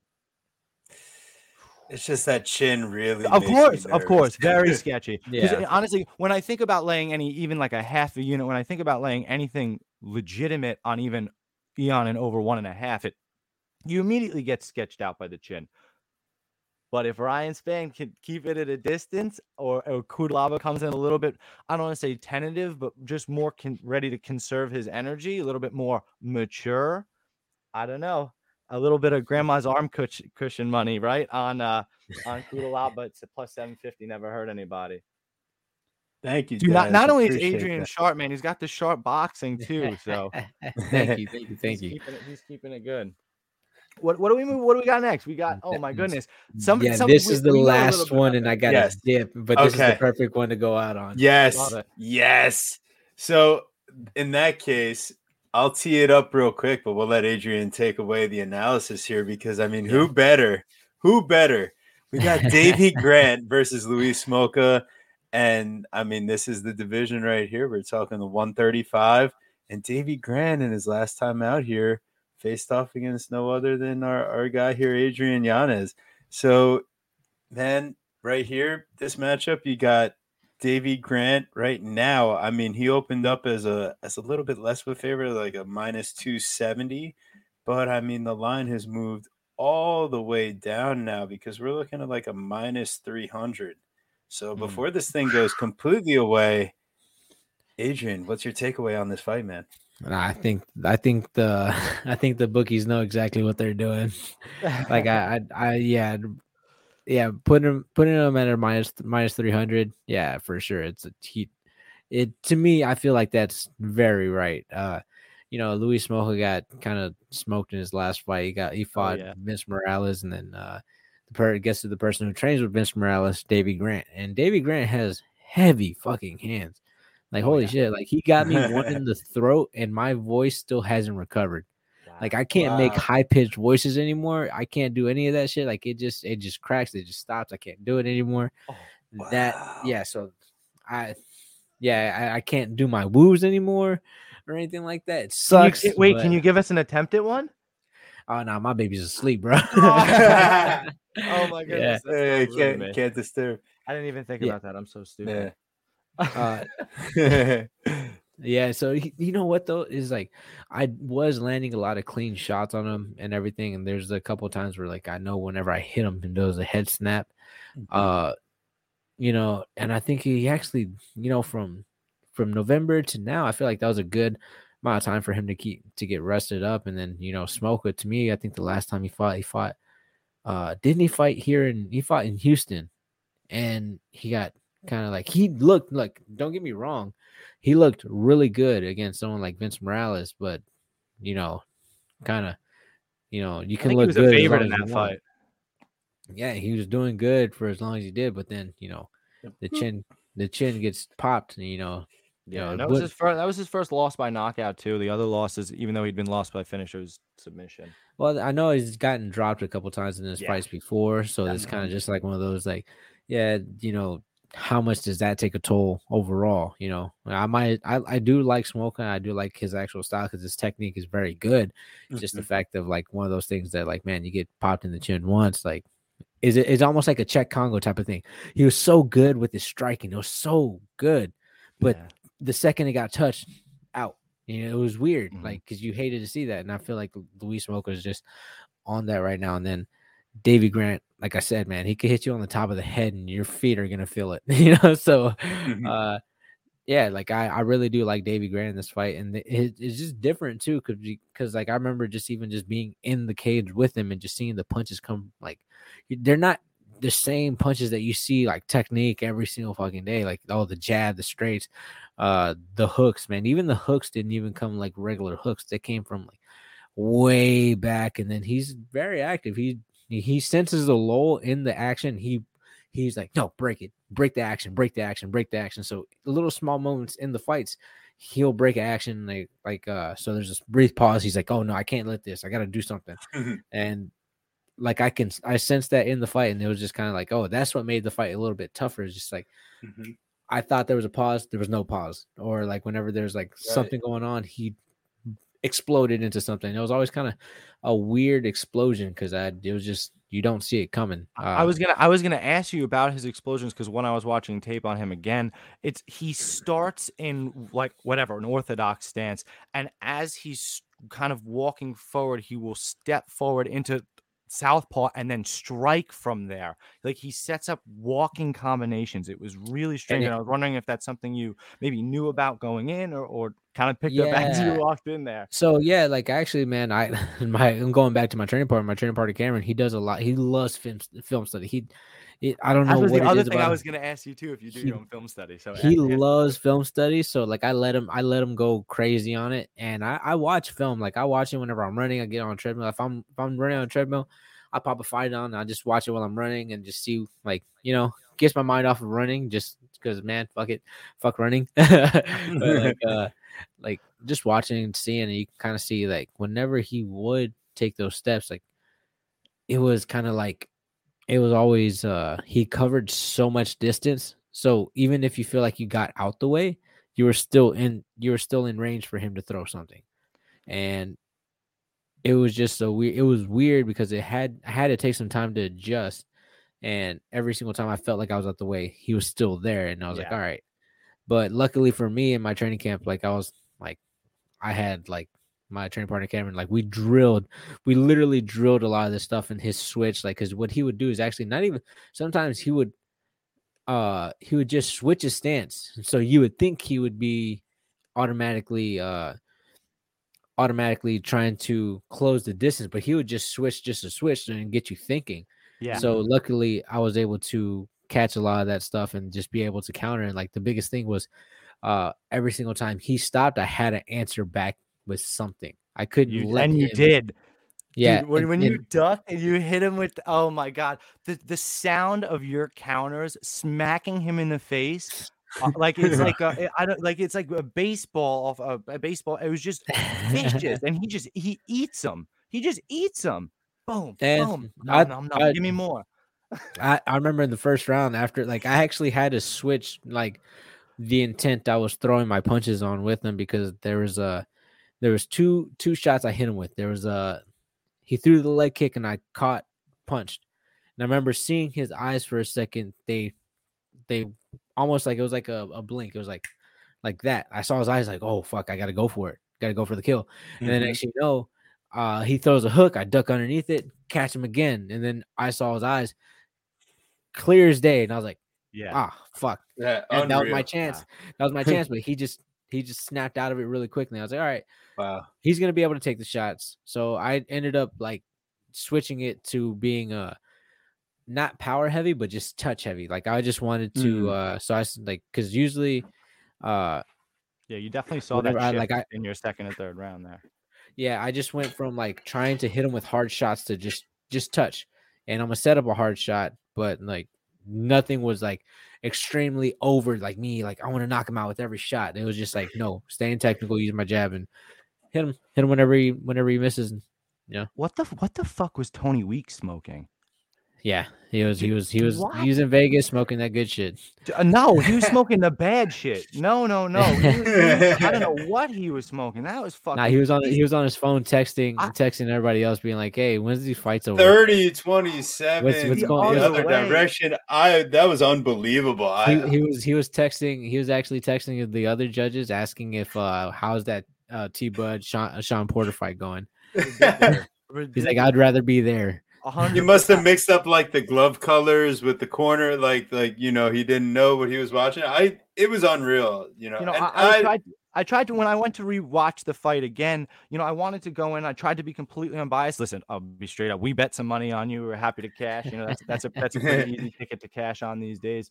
But you know, I'm like, all right, you know what? Let me let me rewatch this fight because like I scored all three rounds for you. I'm like, this guy's whooping it. And then when you when it was a split, I'm like, what are they talking about? So I rewatched. I'm totally open to it and like.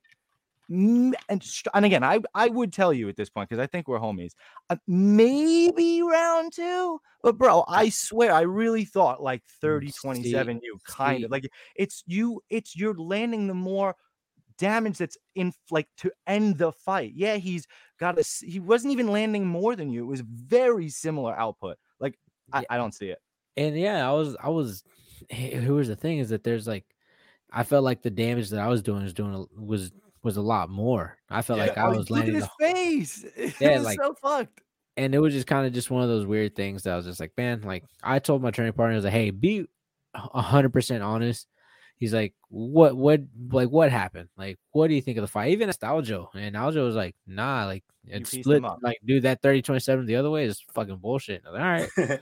I asked my training partner, Cameron, which, if you don't know Cameron, like, he's up front, super, super honest, and he doesn't sugarcoat anything. He's like, the second round, shaky, but you know, second round was shaky, but I think he got one and three for sure.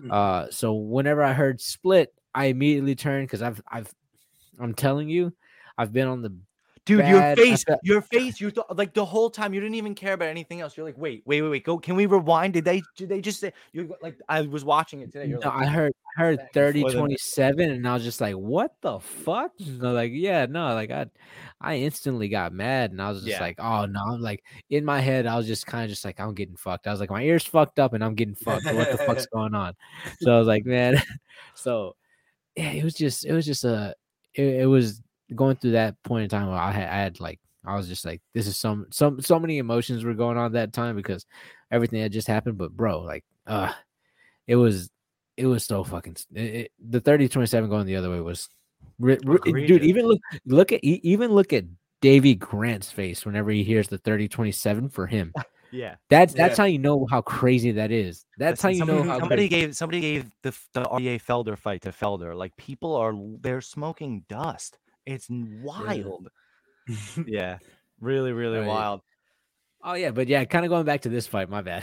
No, you going, got back, it going all. back- going back to this fight, I definitely am uh, leaning heavy on Grant. Uh, I would 100% try to get him now, and at least maybe if you want to book him in a parlay with uh with Ion Cutelaba, you know, kind of make those odds a little bit better for yourself. And you know, uh, I definitely do think.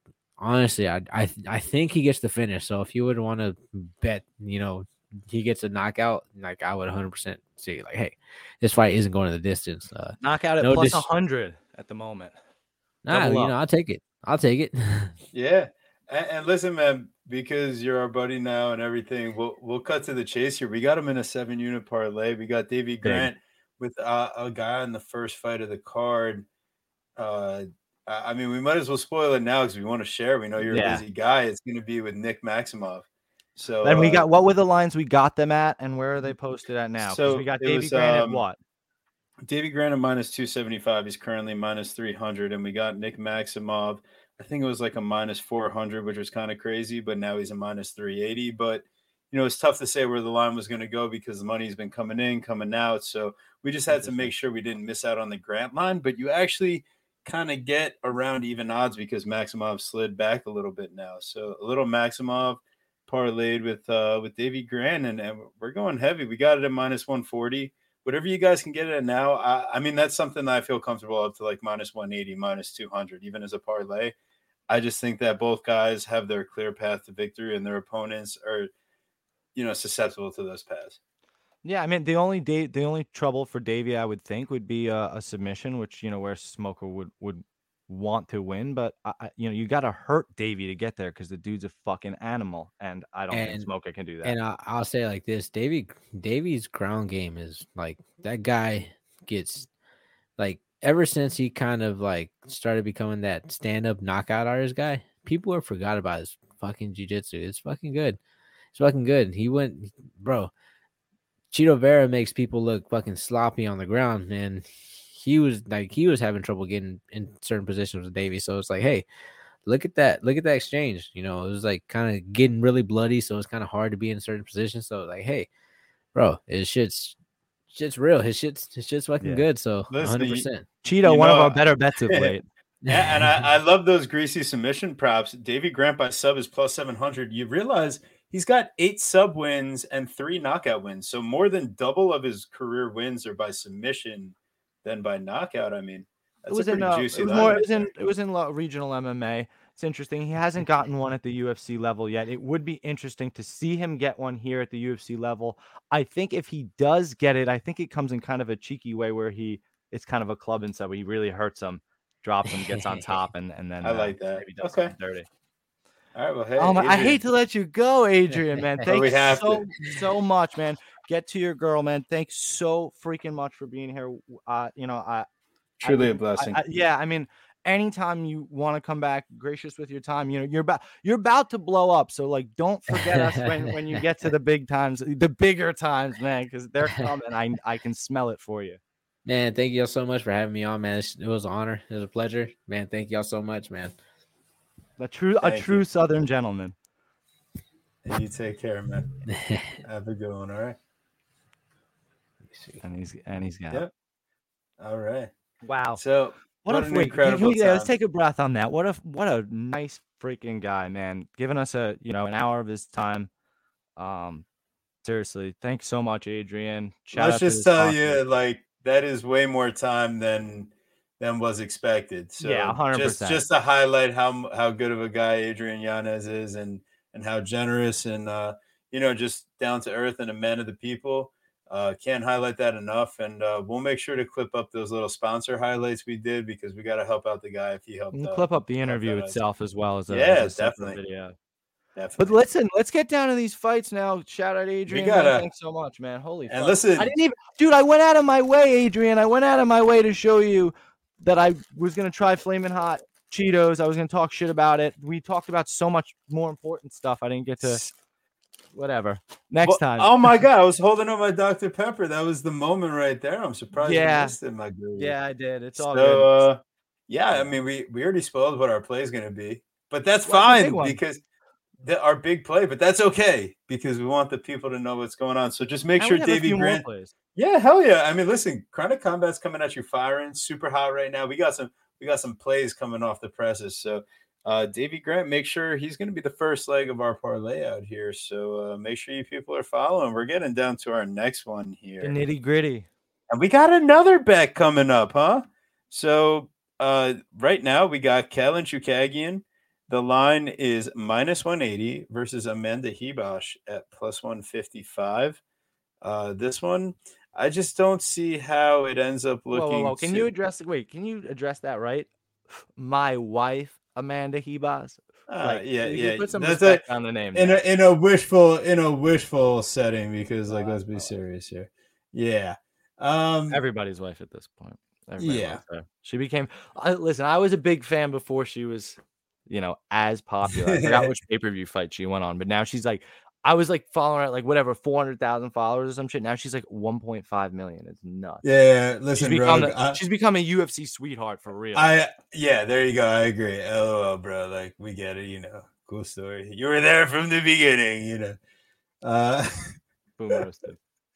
Uh anywho, but yeah, I mean we got a super interesting matchup because Ribas is stepping up here to the title shot gatekeeper, Katlyn Basically, Chookagian herself at 125.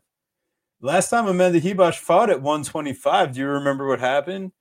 It was on Fight Island against Marina Rodriguez and uh Shabayam and Herb Dean just left her in a, such a got knocked out dangerous position. Yeah, he was like, you know what? I wasn't sure. Let's do it one more time.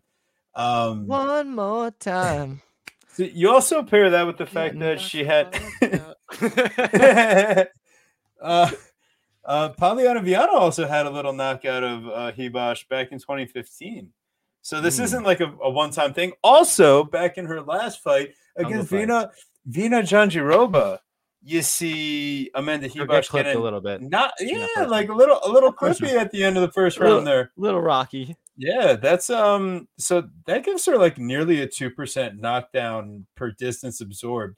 So really the question is like she spent 57% of her fight time at distance and 32% of her fight time in control.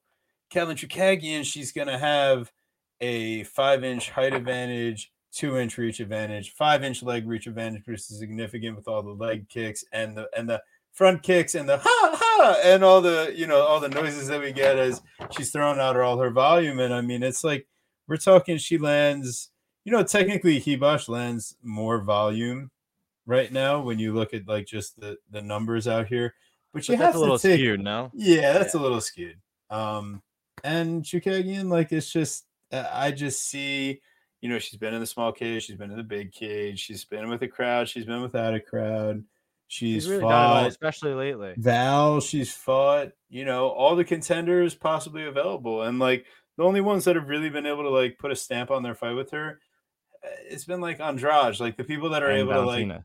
Yeah, and Valentina. So it's like the ones that have really been able to put a stamp physically on the fight. And I think Ribas coming up weight, I think there's going to be a sizable disadvantage. And um, I, I mean, yeah, minus 180. The line is slipping, slipping, slipping. So you, little you bit. want to you, you want to get in on this before it's too late. But that's where like okay, so like uh, I mean, is the plus I really- I'm 450 not sure. Chookagian knockout, or is it? I mean, is it the Chookagian classic decision at plus 110? Probably. I'm, that's I'm, I'm actually right? very unsure how much the line is going to slip. You know, in my head, it slips to minus 200, but I just think that this week specifically, there's going to be so much play on the dog here. Um, she is younger, right? And I think that sometimes that kind of that kind of thing plays uh That's fair. into people's heads a little too often. Yeah, I, I'm not sure how Ribas gets inside. I'm not sure how she implements her game plan, which right we all think is to get a submission. Right? She's not trying to outpoint, out kickbox Katlyn Chookagian on the feet, one of the best point fighters in the division. Right?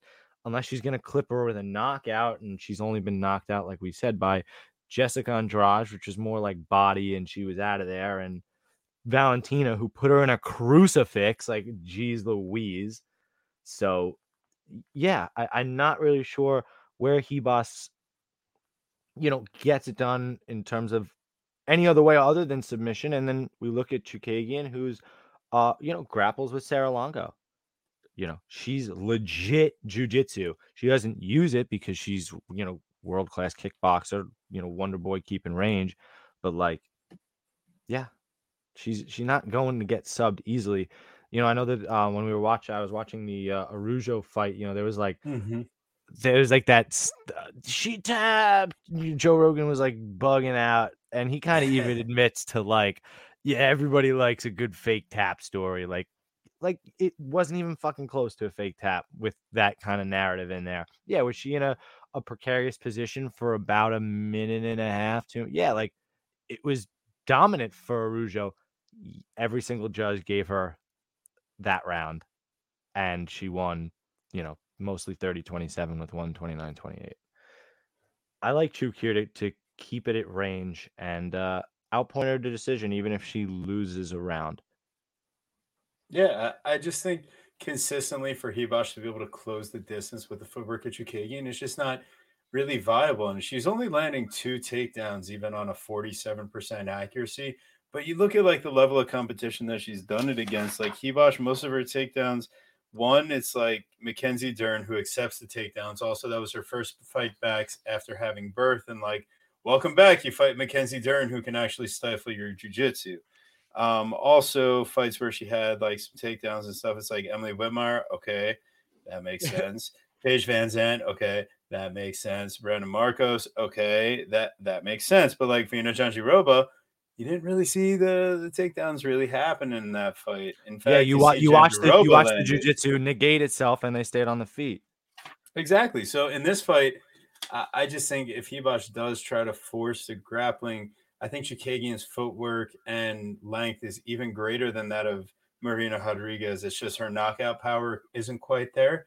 I mean, watch Chookagian surprise us this one time and actually catch something, but like that, that's not what I'm gonna bet here. So, um, but listen, Chookagian, we took minus 170. If you go to our Bet MMA, you follow us on Bet MMA because that's where you're gonna get our early plays. We got to do we're gonna start doing a little better job of posting them out on on uh, Twitter and Instagram and stuff, so that way it's a little easier to follow everything. But BetMMA is like the third party tracking service. So, but we just want you guys to know, like, listen, we want to be accountable. These are what our plays are, like, you know, and but we want you to watch the show, like, join us, have a good time. We have awesome guests every week. We had Adrian Yanez this week we, we got we got plenty. Uh, what is it? We, we got some more fun people coming on. Yeah, we next week we got our we got our guy I mean, we got our guy Prodigy MMA next week. Yeah, I mean, shit. There's always gonna be some good bets, some good conversation. Hope you guys keep on joining us and make sure you give a little subscribe to our channel. Throw a like on the video. It's always appreciated and. And we hope you guys just, uh, you know, maybe leave a little comment in the section here. We love you guys in the chat. Rogue, we got Daz. Oh, all you, all you guys always coming out. Um, a ton of guys, seriously. yeah, look at that. I mean, look. I mean, Rogue knows what's good. Prodigy Rogue's this guy also is killer. Hell yeah! I hope you guys are following Chronic Combat.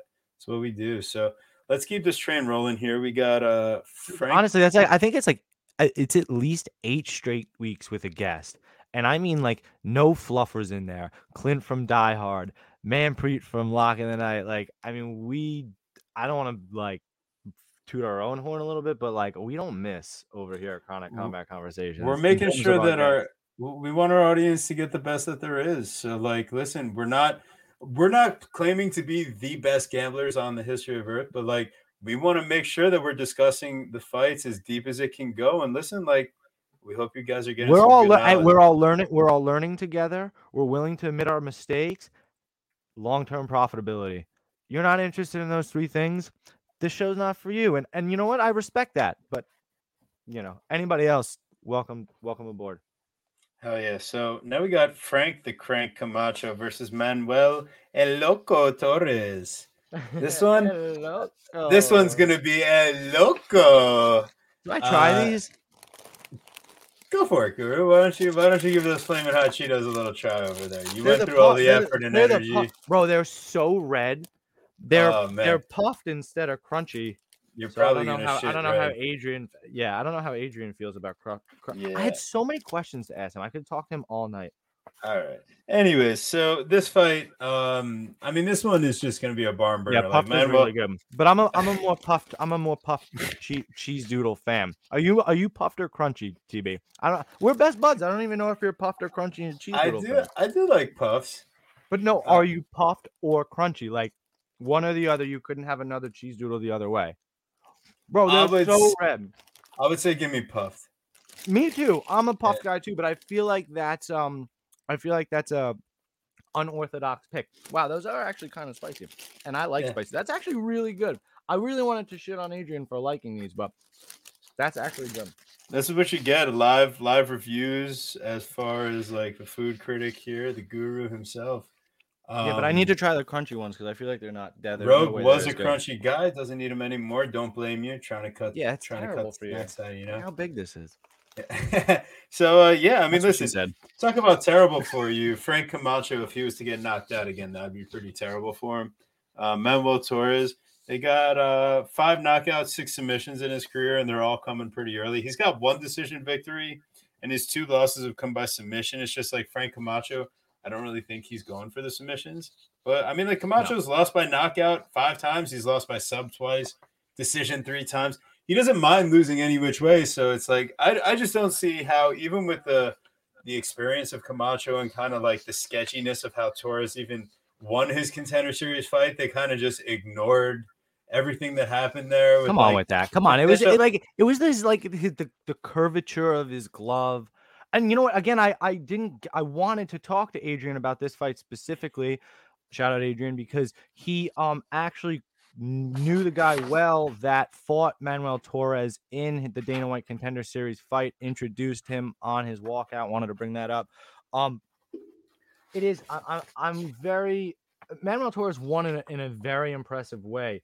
Do not get me wrong. You look at his wins, right? The the win that got him before the Dana White Contender Series, 25 second guillotine choke. The fight mm. before that, a one minute rear naked choke. Before that, he loses by a minute and 23 second knee bar. He gets submitted. And then before that, you know, is a win that I don't, it doesn't, Tapology isn't telling me how you won. Before that, he got heel hooked in less than a minute. Before that, he got a rear naked choke in two minutes in the first round.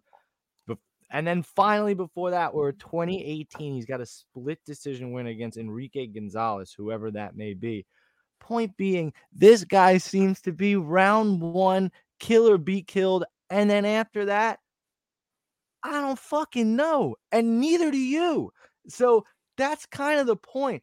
Frank Camacho, on the other hand, right, knocked out in less than a minute by Justin Jaynes, really sketchy. Gets submitted in two minutes. That's a year before. A year before, or I guess, which yeah, a year before that, he's got a fight with Beneil Dariush. Which now, when you think about that, that's like kind of fucking insane. He gets submitted in two minutes by Beneil. And then, yeah, he gets a win over Nick Hein, who I love UFC. I really am not exactly sure who that is. Before that, his losses are to Jeff Neal, Drew Dober, a win over Damian Brown, split decision, and a loss in his debut to Jing Li, Li, Li, Jingliang Liang. Li Jingliang. Like, Li Jingliang. Thank you. I got a fucking tongue twister. My point is, is I, who the fuck did this guy piss off that his losses are Li Jingliang, Drew Dober, Jeff Neal, and Beneil Dariush? What the fuck? That's nuts. That's an insane level of talent. And yes, the, the loss to Justin Jaynes is really, truly concerning. However, However, if he if he can survive the round one storm of this Dana White contender series young guy in his debut here, there is a chance that Frank Camacho, a sizable underdog, can pull this shit out. Ow, again, why is this doing? Why do I keep doing that? I, I I don't I there's a no excuse. Yeah, don't know why. Anyway, yeah, I, I think that there's a possibility, there's a world where Frank Camacho survives this first round and and maybe you know gets a decision similar to like the Journey Newson style where you're the the veteran and you've kind of got the shit end of the stick and people are kind of down on you and, and you're able to turn up against a Dana White contender series prospect. All right. I mean, yeah, I just I really don't have like a serious interest in this fight, but I will say if I was making a straight pick here, which you follow our tapologies if you want to know all of our straight picks, yeah, I'm gonna take Frank Camacho. So uh well, so wait, well, what about I just had a curiosity round. Wait, wait, wait, wait, wait, wait, hold wait, on wait. a second. Matt, wait. So the only thought I have, right? So Manuel Torres for me at round one plus three hundred. I think that's fairly interesting, right? Otherwise, Manuel Torres. Wait, what? Skirt Manuel Torres by submission plus 450. I just don't. Ah, like none of any none of, of it. it can happen, and I wouldn't be surprised. That that tells me I don't want to bet it. You know what? Screw you guys. I'm going home. Jake Hadley versus Allan Nascimento as Guru goes home and leaves us for good. This is everything I've ever dreamed of here on Chronic Combat Conversations. Uh, so as Guru continues his life journey to continue what's going on, we got uh Jake Hadley versus Allan Nascimento. Oh, look who's back! Look who's back! I need a Miller Lite. Sorry for being so dramatic, guys. At least uh, Rogue is entertained here. Thanks for the I follow on Bet MMA, my dog Rogue Strummer. Gotta love that. Shout out. Um, we got. I wasn't. I wasn't actually mad, by the way. No, I, I know. I know. yeah, I guess for the people, you know, that's yeah. Oh, people may not know me as well. Uh, super sarcastic. Uh, we got Jake Hadley versus Allan Nascimento. Hadley minus 220, Nascimento plus 180. And uh, you know, you kind of saw Jake Hadley like the theme after Dana White Contender Series was that he was evil. Oh, uh, oh, yeah. yeah, I mean, he had that he had that reputation, right? So he missed weight which was super interesting. He missed weight by a pound. He had visa issues. And then yeah. there's the whole rumors that are not really rumors, kind of founded to be true. That I guess he was a dick, uh, uh an asshole, a douchebag. Yeah, he kind of like to the UFC staff at the Apex. Like I don't, I don't even know exactly what that entails. I, I mean, Dana I hope, shouted I it, it I hope it. I hope it's not like the he wanted pizza instead of like the chicken salad shit. You remember hearing about that? no. No. Oh my god, you don't know. I wanted you to know. I'll have to pull it up. Maybe somebody knows. There was like a uh it was the USFL. He like cut the dude from the football team because he uh, asked the uh. staff for pizza at lunch. Anyway. Jake uh, Hadley, Cage Warriors featherweight uh flyweight champion, right? Somebody uh, he was also in um Bellator as well, 1 0 in Bellator, 2 0 in Cage Warriors, 1 0 in Dana White Contender Series, beat an unbelievable, and I really do mean that, an unbelievable prospect in Mitch Raposo. Um, was on tough season 29. Um, had a TUF run there, lost to the income the guy that ended up winning the the uh ended up winning the show. Then he goes out and um right? He loses this fight to to Jake Hadley and his chance to maybe redeem himself off of TUF. Unfortunate for Mitch Raposo. Has now won two fights outside of the UFC. Is has a third one booked. I think he's going to win that one too, honestly. And I think you're going to see Mitch Raposo soon in the UFC. Long story short, that's a really good fucking win. And then you look at Cage Warriors, right? That's no scrub of a promotion. That's one of the premier it is the premier promotion in the UK, um, one of the premier promotions in the world, and I, I love that level of competition when you're fighting guys that you know this is not Alaska FC, man. When you're fighting guys that are legit, um, it means a lot. And then on the other side of that coin, right, you see Allan Nascimento, man, doesn't exactly train with scrubs either, taking flicks with the uh with the champ Charles do Bronx Oliveira out there training with him um majorly. Uh his UFC debut was certainly a difficult outing. Um, a split decision loss to Tagir Ulanbekov. Um, I, I didn't really see how you could score that fight for Allan Nascimento. I mean, He's dangerous. It, it is. He's dangerous. He was dangerous. yes, he's constantly, constantly threatening off the back. However, you're he doesn't he's not using he's not kicking off with the hips he's not scrambling to get up. You see somebody with a willingness to lay on their back and play the jujitsu game you know okay we can make note of that but when you look at jake hadley that's his bread and butter man. Bread and butter. But but he's not somebody like we talk about that like Mackenzie Dern, who is not hurting you on the feet, is not engaging you in a real fight to earn that submission. Jake Hadley doesn't give a fuck. That guy is striking, coming forward, walking you down. And if you rock him, you hurt him, great. Good luck. He literally he then immediately shoots for a takedown. What I saw from his top control was extremely dominant. He's position over submission while still getting the submission. It's exactly what you want to see. Um, I think this is one of those fights that could maybe be closer on the line. Ooh. But also Jake Hadley could come out and embarrass him if if Allan plays the wrong game.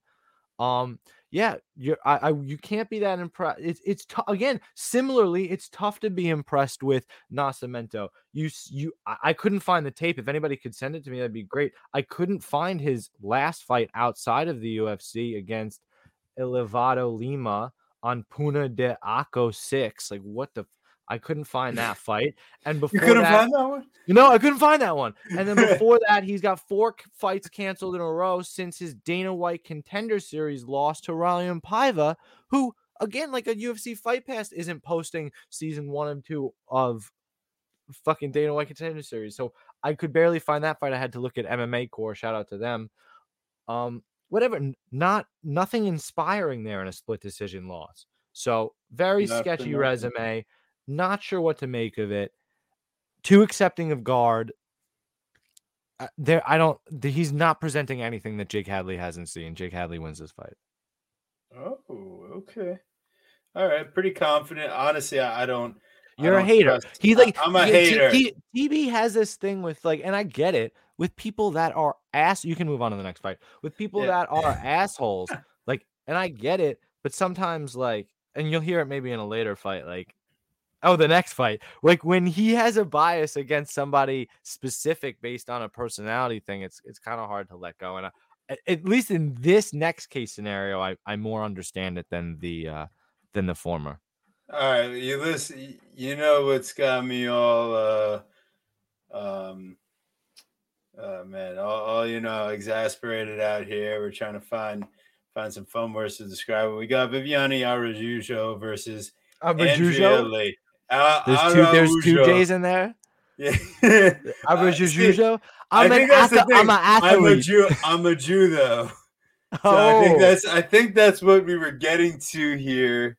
Is that looking at Andrea Lee's past is where it gets we're getting really to that sketchy. you're a Jew, though. It, it yeah, it's yeah, it's really sketchy, man. I mean, you see, you know, she's basically defending her husband's Nazi tattoos and apologizing, and then like two months later, it's like there is a very bad domestic situation, and you know, Yeah. thankfully, it seems like she's moved on from that relationship, and now it's like with, with, Tony Kelly. Tony Kelly, are the next opponent of our boy Adrian, Adrian Yanez. So I'm just very curious, like, you know, what kind of leanings Tony Kelly has given Adrian Lee's interest uh being a Nazi, um, or at least being Jeez associated with Nazis. So, anyways, Oh now that we got that off the table, we could get down to breaking down this fight. And it's kind of crazy. I didn't expect Aria, uh, Vivian Araújo to be 35 years old. And maybe that's Holy somewhat, shit, she's 35. and maybe But that- wait, Adrian Andrea Lee's 33. Yeah, exactly. So, uh, but but we've seen Andrea Lee actually fight three rounds and like keep a pace. Like Araujo, after like a round and a half, it's just like any sort of extended grappling or like being pushed back in striking exchanges. I mean, we saw it against Montana De La Rosa. We saw it against uh Katlyn Chookagian. We saw it against Jessica Eye. She just completely gasses out. You know, her stuffing takedowns, not so big a deal. But when she goes for it, she's in top control. She's squeezing. She's going for position. She's trying to pass. Araujo has a real tough time with the cardio. So I really just and now the line has slid. I mean, Araujo was the favorite as the opener. Now she's plus 100 and it's starting to be like, mm, you know, like you know, that's so uh, fucking like, interesting. could I'm it be? so- Could it be? But at the same time, like Andrea Lee, you look at all the statistical data here. I mean, like she should have some sort of advantage in the stand up, but Araujo should have her covered in the grappling. And like Andrea Lee's stats of who she did it against in the grappling, I mean, come on, come on. I mean, the the names are. um Antina We got- Shevchenko, yeah, the- the bad Roxanne Shevchenko. Modafferi, Joanne Wood, Montana De La Rosa. like those are the people that she wrestled. You're saying? Yeah, so I had I wrote this down because it was something Okay. interesting. So in her last, all right, so has she has went for at least at least three takedowns in the Hmm. last in her last five of her six fights, going in that time span of these last six fights, going 11 of 19 at a so that's a 57% takedown accuracy over those fights. And I say five of the last six because she didn't attempt any versus Calvillo, who she pieced up on the feet pretty much the entire time. Um, but back to kind of the scouting of of Andrea in that point is Andrea still has a fucking bloody nose while fighting um Calvillo, who she's absolutely piecing up on the feet. You know, Rogue Strummer, you said it perfectly. He's like, yeah, this is a super tough fight to call. Exactly. So if you do your regular picks, circle who you think is the winner, and keep your money yeah. really, really tight in your fucking pockets. Yeah, it was actually no, that. Um, there's no reason to bet it. Uh, Chookagian actually pulled away late and kind of got right. So straight up, I did. I needed to. I needed to re-see that because I thought it was 30-27 watching live, probably a little sauced up. Rewatch, rewatching, right? Like it's a close round one that Araujo really kind of wins, and Chuk, Chuk really pulls away. But again, Chuk is in a, you know, I think is in a tough position with a little bit for the grappling there, and then gets out, shrimps away. We've kind of talked about it in the other fight when when we were scouting for Chuk, and and then ends up Araujo is completely gassed after two minutes of grappling with Chookagian, and she doesn't get the submission. So um, unless she's knocking out Andrea Lee, which hasn't happened yet in the UFC. Um, I I kind of I do I lean the Andrea Lee side to pull away. However, I think it's going to be a sketchy decision. So why not reach into grandma's couch and uh, throw a little something on a split decision? Because yeah, uh, oh man, you were thinking the same thing as me here. This fight, we were talking about it. That's why. Okay, no, we didn't. We didn't say that to, to each other.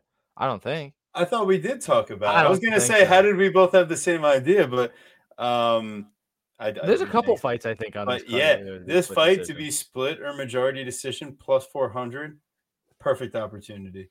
I mean, sure. this fight. The question is, at what point does Araujo gas out in round two, and who looks like they won that round? Because you're probably getting Araujo round one, you're probably getting Lee round three, and the question is, what's going on in the middle? And I mean, the fight goes the distance. There's probably still value at minus 250. I, I think I take that. Yeah, 100%. And again, if you some, I'm also super interested to see weigh-ins and face-offs, especially in these lighter female divisions. And uh, you know, when you're getting plus money on either girl by decision, which we definitely think that it's gonna go the distance, right? So, you know, again, you're taking a stab. You know, uh, God forbid grandma just passed and you just got a huge inheritance and you don't really care, you know, throw throw throw a couple, couple, couple shekels on on uh, on either fire by decision. I, I would think. Yeah. So uh, now we're on to our next fight here, and you talk about fights that you want nothing to do with. You got Michael Johnson at minus one fifty, Alan Patrick at plus one thirty. These are 19 and wait, hold up. 19 and 17 that is just uh, that is just like a beautifully disgusting record. Oh my yeah. god. Right? But like again Michael Johnson to highlight some of the best wins and some of the best losses like he's one of those guys that in the gym uh, given it given that we've all seen the footage, given the work to Kamaru Usman, but then comes out there and loses to like Stevie Ray. Clay, yeah, Clay Guida is uh, Clay Guida in our last matchup. Like, it's just how could you trust Michael Johnson's minus 150? How could you trust? I don't care how old his opponent is. I don't care whatever his. You got a lot. Patrick actually has 3.2 takedowns per 15 at a 36% rate. That means he's shooting over like seven takedowns per 15. I mean, Michael Johnson, I know he's got a 78% defense, but I mean, he's been controlled almost 22% of his fight time. So if there was any sort of path for Patrick, who's got 40% control in his career, I mean, that's the way it would go. And I just, I mean, maybe Michael Johnson can like piece him up the same way he was piecing up, again, you know, like uh, Mason Jones was taking care of Alan Patrick. It's just like Michael Johnson has not shown to have that type of cardio, fight IQ, trustability, anything. And Nothing. Patrick, I mean, plus 130 probably isn't enough to trust him either. So fuck so, that. I mean, fuck right, this. So, fight. yeah, 100%. So, the, but the cool thing about this fight is while fuck this fight 100,000%, I, I, I'm so excited to fucking watch it. I can't wait. I really can't. Yes, I love the uh, fight. Right, I want to see right. it happen. No, no, I want to see it go right. down. No, I I know I am right. So Alan Patrick crazy spinning back fist, blitzing forward, constantly rushing forward, stupidly no fight IQ. But on the same side, you look at you look at Michael Johnson. There's no fight IQ. You're you're wondering what he's doing. He's got no gas tank. He he he snatches. Listen to this. He snatches defeat out of the jaws of victory. He finds a way to lose mm-hmm. fights. it's a problem. Alan Patrick, with his constant unorthodox swinging, not following the rule books. Oh, this fight's not going the distance. That I think that's an interesting call. Um, with with the, his with Alan Patrick's constant swinging and moving forward, being crazy, he always puts himself in fucked up positions to get finished, which gives Michael Johnson a chance. However, Michael Johnson never capitalizes on the opportunities he should, and let's just be real. Let's call a spade a spade. Alan Patrick has fucking heart for days. I know we talk about fighters having heart. and It's one of those cliche things. Alan Patrick, heart for days. And let's be real, Michael Johnson, if he struggles anywhere, like we've been alluding to this whole fucking time, it's the mental game. So somebody with heart for somebody with no heart, with a chance to win, with eh, eh, no thanks, no thanks. Uh, I'm t- I'm sir. I'm probably uh, similarly. I'm waiting for weigh-ins and face-offs, circling my winner based on the the judo, the vibes that I feel. Probably leaning away from Michael Johnson because fuck it, and there's not a single bet to be played. No touching. No, no touching. Uh, anybody? Anybody watch uh, Arrested Development? No touching. No touching. uh, no touching. Uh, so we got our next one. There's uh, always uh, money in the banana stand. uh, we got Virna Jandiroba versus Angela Hill. We got Grappler versus Striker Delight.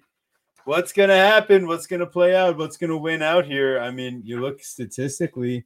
I think there's a little bit of a blueprint of what to expect here. Um, I, I mean, Jandiroba she doesn't really have a size advantage. Let's you know, be honest. That's my real wife. She's four years younger. That is definitely Guru's real real wife. And uh, you you look at the stats and like statistically, Hill does everything you want to see from distance. So and on tape, I mean, especially against someone like Jandu Jandiroba, I don't see her striking really working out against someone like Hill. I don't see her dropping her like she did against Shibash. Now the thing is also Hill Question is, what happens if Jandiroba is able to close the distance and start to get this in the grappling realm? So, Guru, what, what do you think happens? No, so, uh, and I was wondering because the kind of way that you teed it up made me feel like I maybe influenced you at least a little bit, which makes me feel good. Like, I don't see it for Virna here. Like, yeah, she's the favorite. That's like already the red flag to me. This fight should be way closer to pick 'em. Angela Hill, an absolute 19 UFC fights. She has fought, she's fought everyone, everyone. Split decision loss to Amanda Lemos, who, by the way, we just capped that fight. I thought Angela Hill won. Amanda Lemos gets fucking standing triangle choked in under two minutes. Like, come on. Unanimous decision loss to Tecia Torres. Tecia's uh, changed her game tremendously. Win over Ashley Yoder, needed to dominate more. Split decision loss to Waterson, closest could be. Split decision loss to Claudia Gadelha. Possibly pretty much won that fight when Claudia Gadelha gassed out after the second, you know, midway through that second round. Super close fucking fight. Okay, so we've seen the path. The writing's on the wall. Angela Hill, she gives it, it's too close, right? Who finishes Angela Hill? Can you you can answer for me verbally? Uh, so there have been two submissions. One was Carla Esparza, and one was Rose Namajunas. And uh, wait, was it? Is one's wrong? Oh, oh, oh oh one was on uh, the Ultimate Fighter. No, you got it the other way. the other one was one, Randa Markos. Randa Markos, Randa Markos, Rose Namajunas, and Carla Esparza. 2014, 2015. That armbar in 2019 is a little bit egregious. I don't really like Not that. but but but but can but before I put before it sounds like I put my foot in my mouth, which I almost did, even though 2019's three years ago, how many fights since Randa Markos? Are you ready for this? Angela Hill time is not like other people time. Ready? One, two, three, four, five, six, seven, eight, nine. She's had 10. This is her 11th fight since then. She is fucking insane. Yes, it's recent in normal years. It is not recent in Angela Hill time. That's fucking crazy. So she has she has not been submitted in uh, if if any fighter is lucky they have that long of a UFC career. She's done that in 3 years. Yeah, I think athletic she athletically she was always kind of there. It's now the technique has started to catch up. So Yeah. she's really learned a started lot late. in the jiu-jitsu game because her striking was always ahead coming from the Muay Thai background. But now she's starting to really catch up being out at Syndicate, having all these great training partners in the grappling. I- I, think it's, it's really been like a boon to her game that you know, uh, and I will agree, you know, Rogue, you do got a point here. She hasn't fought anyone with Virna's uh jujitsu level. Very I just don't I don't trust Virna's wrestling How is she getting there? She- athleticism Yes. to to get to the wrestling aspect, but one takedown, and yeah, it's not even close. Being as a high level black belt. If the takedown happens, it happens early, and Hill isn't able to get a scramble butterfly hooks in like she's been able to do recently, then she's in big Hill- time trouble. as again it's but it's so important Virna Jandiroba is while she's known for she, look at her control time she has 8 12% control time in her um it's got there sorry. She's got 24% control time in her UFC fights to Angela Hill's 12% right? Opponent control time. Angela Hill's only and again in in 19 UFC fights only given up 16% opponent control time.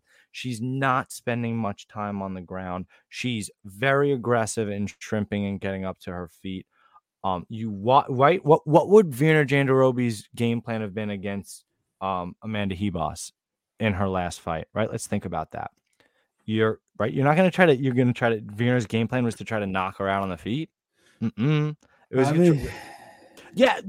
No, but seriously, was that her game plan? Is that what you saw in the fight? no. not what not what it should have been because maybe Right. we think we see a hole in Hebos's chin. What was her game plan going into that fight? What Hmm. did she show you?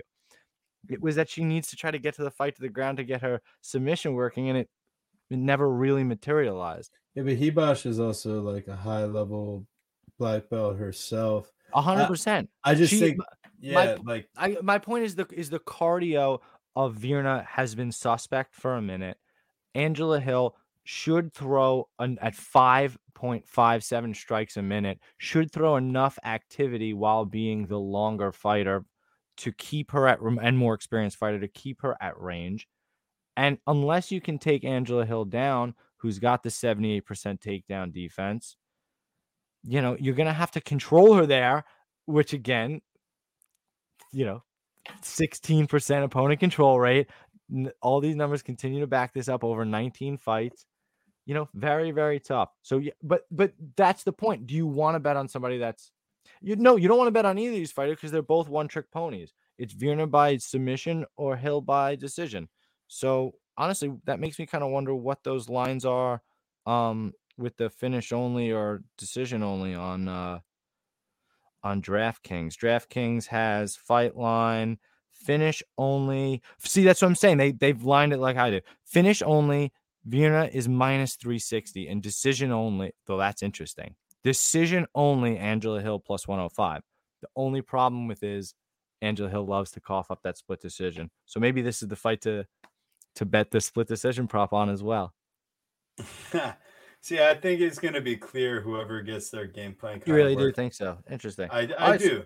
I do. so- So, I yeah. think if anything, like Jandiroba needs that submission, and if she's not able to get the submission, I don't think she's going to have that extended control time because I, that means I think she didn't get to those positions. Because I think if she does, she should be able to get the finish here. But um, Wow. I don't. Oh, that's wh- why, when- like- what was her last submission? What was her last submission win? uh, she had a submission wins over Mallory Martin. Not in the and, UFC anymore. Um, Felice Herrig. Uh, And then she fighting her way to get back to the UFC. She I mean, snapped she's in it Kanako. Murata's arm with an armbar attempt, and then Murata M- land, um, like Very tiny Muay Thai and striker in the wrong division. Yeah, but I'm just saying, like the, that's been all of her victories is using her her grappling. She's got 13 career submission wins. One was a knockout but that knockout was okay. Okay. All right, but but again, but to my point, the line for the fight to go the distance is minus two hundred. So the bookies are saying overwhelmingly this fight's going the distance, and your your jujitsu chick is not getting the finish you want. Right, right. It's just if you're gonna look at what finishes Hill has had in her career, I know we talked about oh how long ago they were. but Three of them were submissions, and if there was so then why not finish that Virna gets? So yeah, I yeah. mean if we are gonna talk about fading narrative, if you got Virna decision, I sub at like plus two seventy five. But yeah, Exactly, because her decision line is like plus 170, but the sub is plus 275. I think it's, I just think it's dog or yeah. pass. Yeah, exactly. So that's ultimately where I come. I'm gonna have like a smaller play on Hill. That was a fun fight to debate. Yeah, definitely. I, I like getting a little back and forth. And Rogue likes Virna looking to bounce back. Not super confident. Hill is good, but th- plus 350 is definitely value because yeah, that sub I, there is. I appreciate that a lot. A solid chance, um, and I appreciate the last time I debated with you. I was on. Uh, I was on somebody that definitely lost the last time we kind of. And you're like, oh, I'm gonna remember that. I definitely lost the last time we talked about that. So I appreciate All you right. still being here. So uh, now we got uh, Tatsuro Taira versus Carlos Candelario. We're back again. Keep it short and sweet on this end. Taira, um, we we saw him on the regional scene. Dez showing up, my dog. What my a guy! Dog. Uh, appreciate you, dog. Miss you, man. Yeah, hell yeah, the dude. So we got a. Uh, Tatsuro Taira, he seemed to be legit as far as like when you just watch a guy from distance, the shifting movement with the feet in and out. He was very comfortable moving around on the outside, had a good sense of like feints with his movement, one twos, solid combos, decent power, hurting people. But then when you start seeing like his wrestling and submission offense, you're like, wow, this guy really does know what he's doing. When he jumps on the back, it's smooth as hell. He goes for the body triangle. He's slick. It's quick. Like you can tell he's comfortable and he really grew up with it. And um, yeah, like it makes me really confident that you know Carlos Candelario with his really suspect wrestling defense that we've seen uh, you know, continually out here on contender series. It's just not something that you want to bank on him having a good yeah. fight out here against a, a guy. It looks like they're trying to set up Taira as the prospect. Candelario had 100%. to pull out. Looked like a tough weight cut. Was very hundred, a t- looked like a tough weight cut. He was the last one to weigh in when other people had missed weight that day. Yeah, and uh and ultimately sick. Fight gets called off, and sick. cut weight again. I was sick. Fight notice, day. So, I, uh, I was sick, but we can I mean, book it two weeks from now. So he's gonna have to cut me, weight again. But uh, we got him parlayed. We got minus 240 on Taira, and we did it with Ion Cutelaba. We got a plus 106, two units. That's up on Bet MMA. We've got our other Katlyn Chookagian, 3.4 units to win two. We got Alexander Rakic, 3.4 units to win two. And then we're uh Guru, you know, why don't you give us your closing thoughts on this fight? Because we got one more leg to our parlay to close out here on the Tatsuro fight? Yeah, yeah. You got yeah, no. Listen, my yeah, no, one hundred percent. Listen, you got you got Candelario, right? Who's like, listen, you want to hear the real extensive breakdown because it was a much bigger play that week. It's from the the podcast from two weeks ago, um, when they were actually originally supposed to fight. We had a huge five unit bet on him. Uh, he the fight gets canceled that day. We scramble. We decide to put it on Andre Fili. Andre Fili gets knocked out in 45 seconds because he's a fucking dickhead. No, listen, he's Andre Fili's a fucking awesome guy and a savage fighter.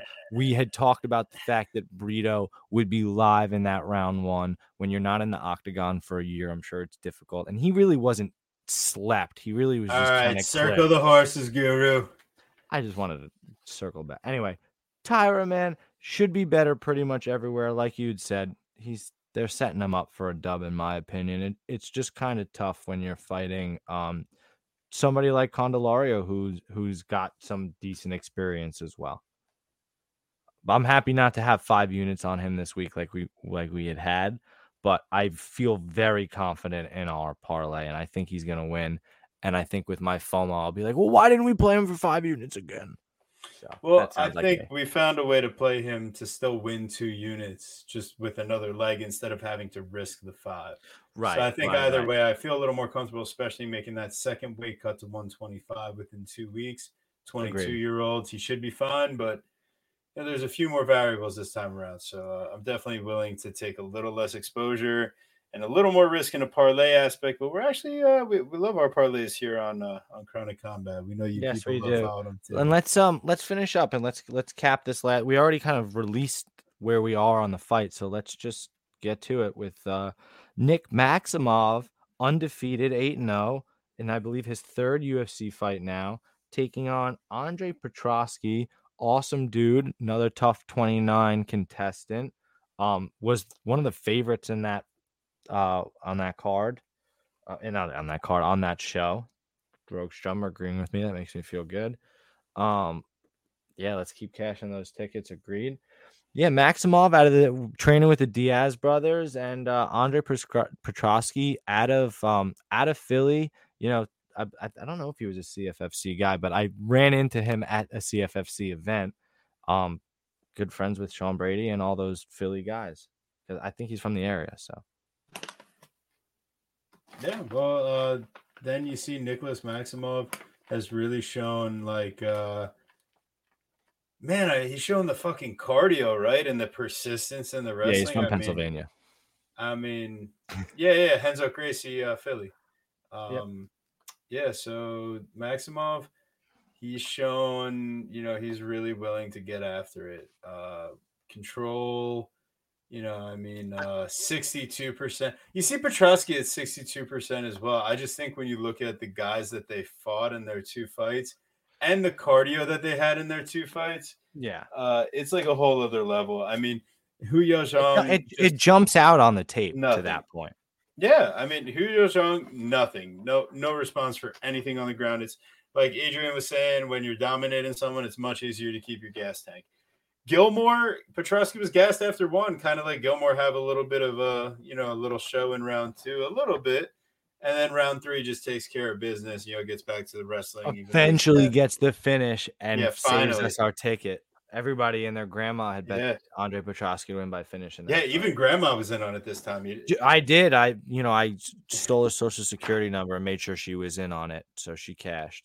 Yeah. Uh, so Rogue is here on the Petroski. I was supposed to make you laugh. What the fuck? You didn't even smile. Get out of here with your breakdown. I'm not gonna lie to you, Guru. I completely missed that one.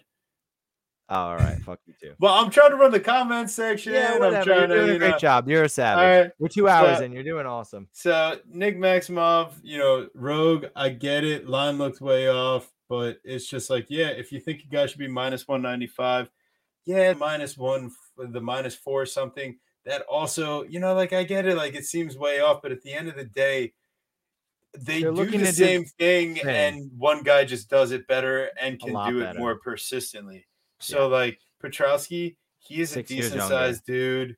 He, he, you know, he is like exactly maximov's got like all the advantages here when it comes to to to what he can do in the wrestling and and i just think to have done what he did against puna soriano cody brundage is a tough guy as far as cardio goes and just overall ability Hu Yaozhang and, and Gilmore. I mean, for it to take three rounds when you see your buddy Ramiz Brahimaj out there getting the round one on Gilmore, it tells you all you should know. Yeah, as I mean, like, as, res- finishing. respectfully, respectfully, you combine all the skills of Michael Gilmore and you add them to the skills of uh, Yao Zhang Hu.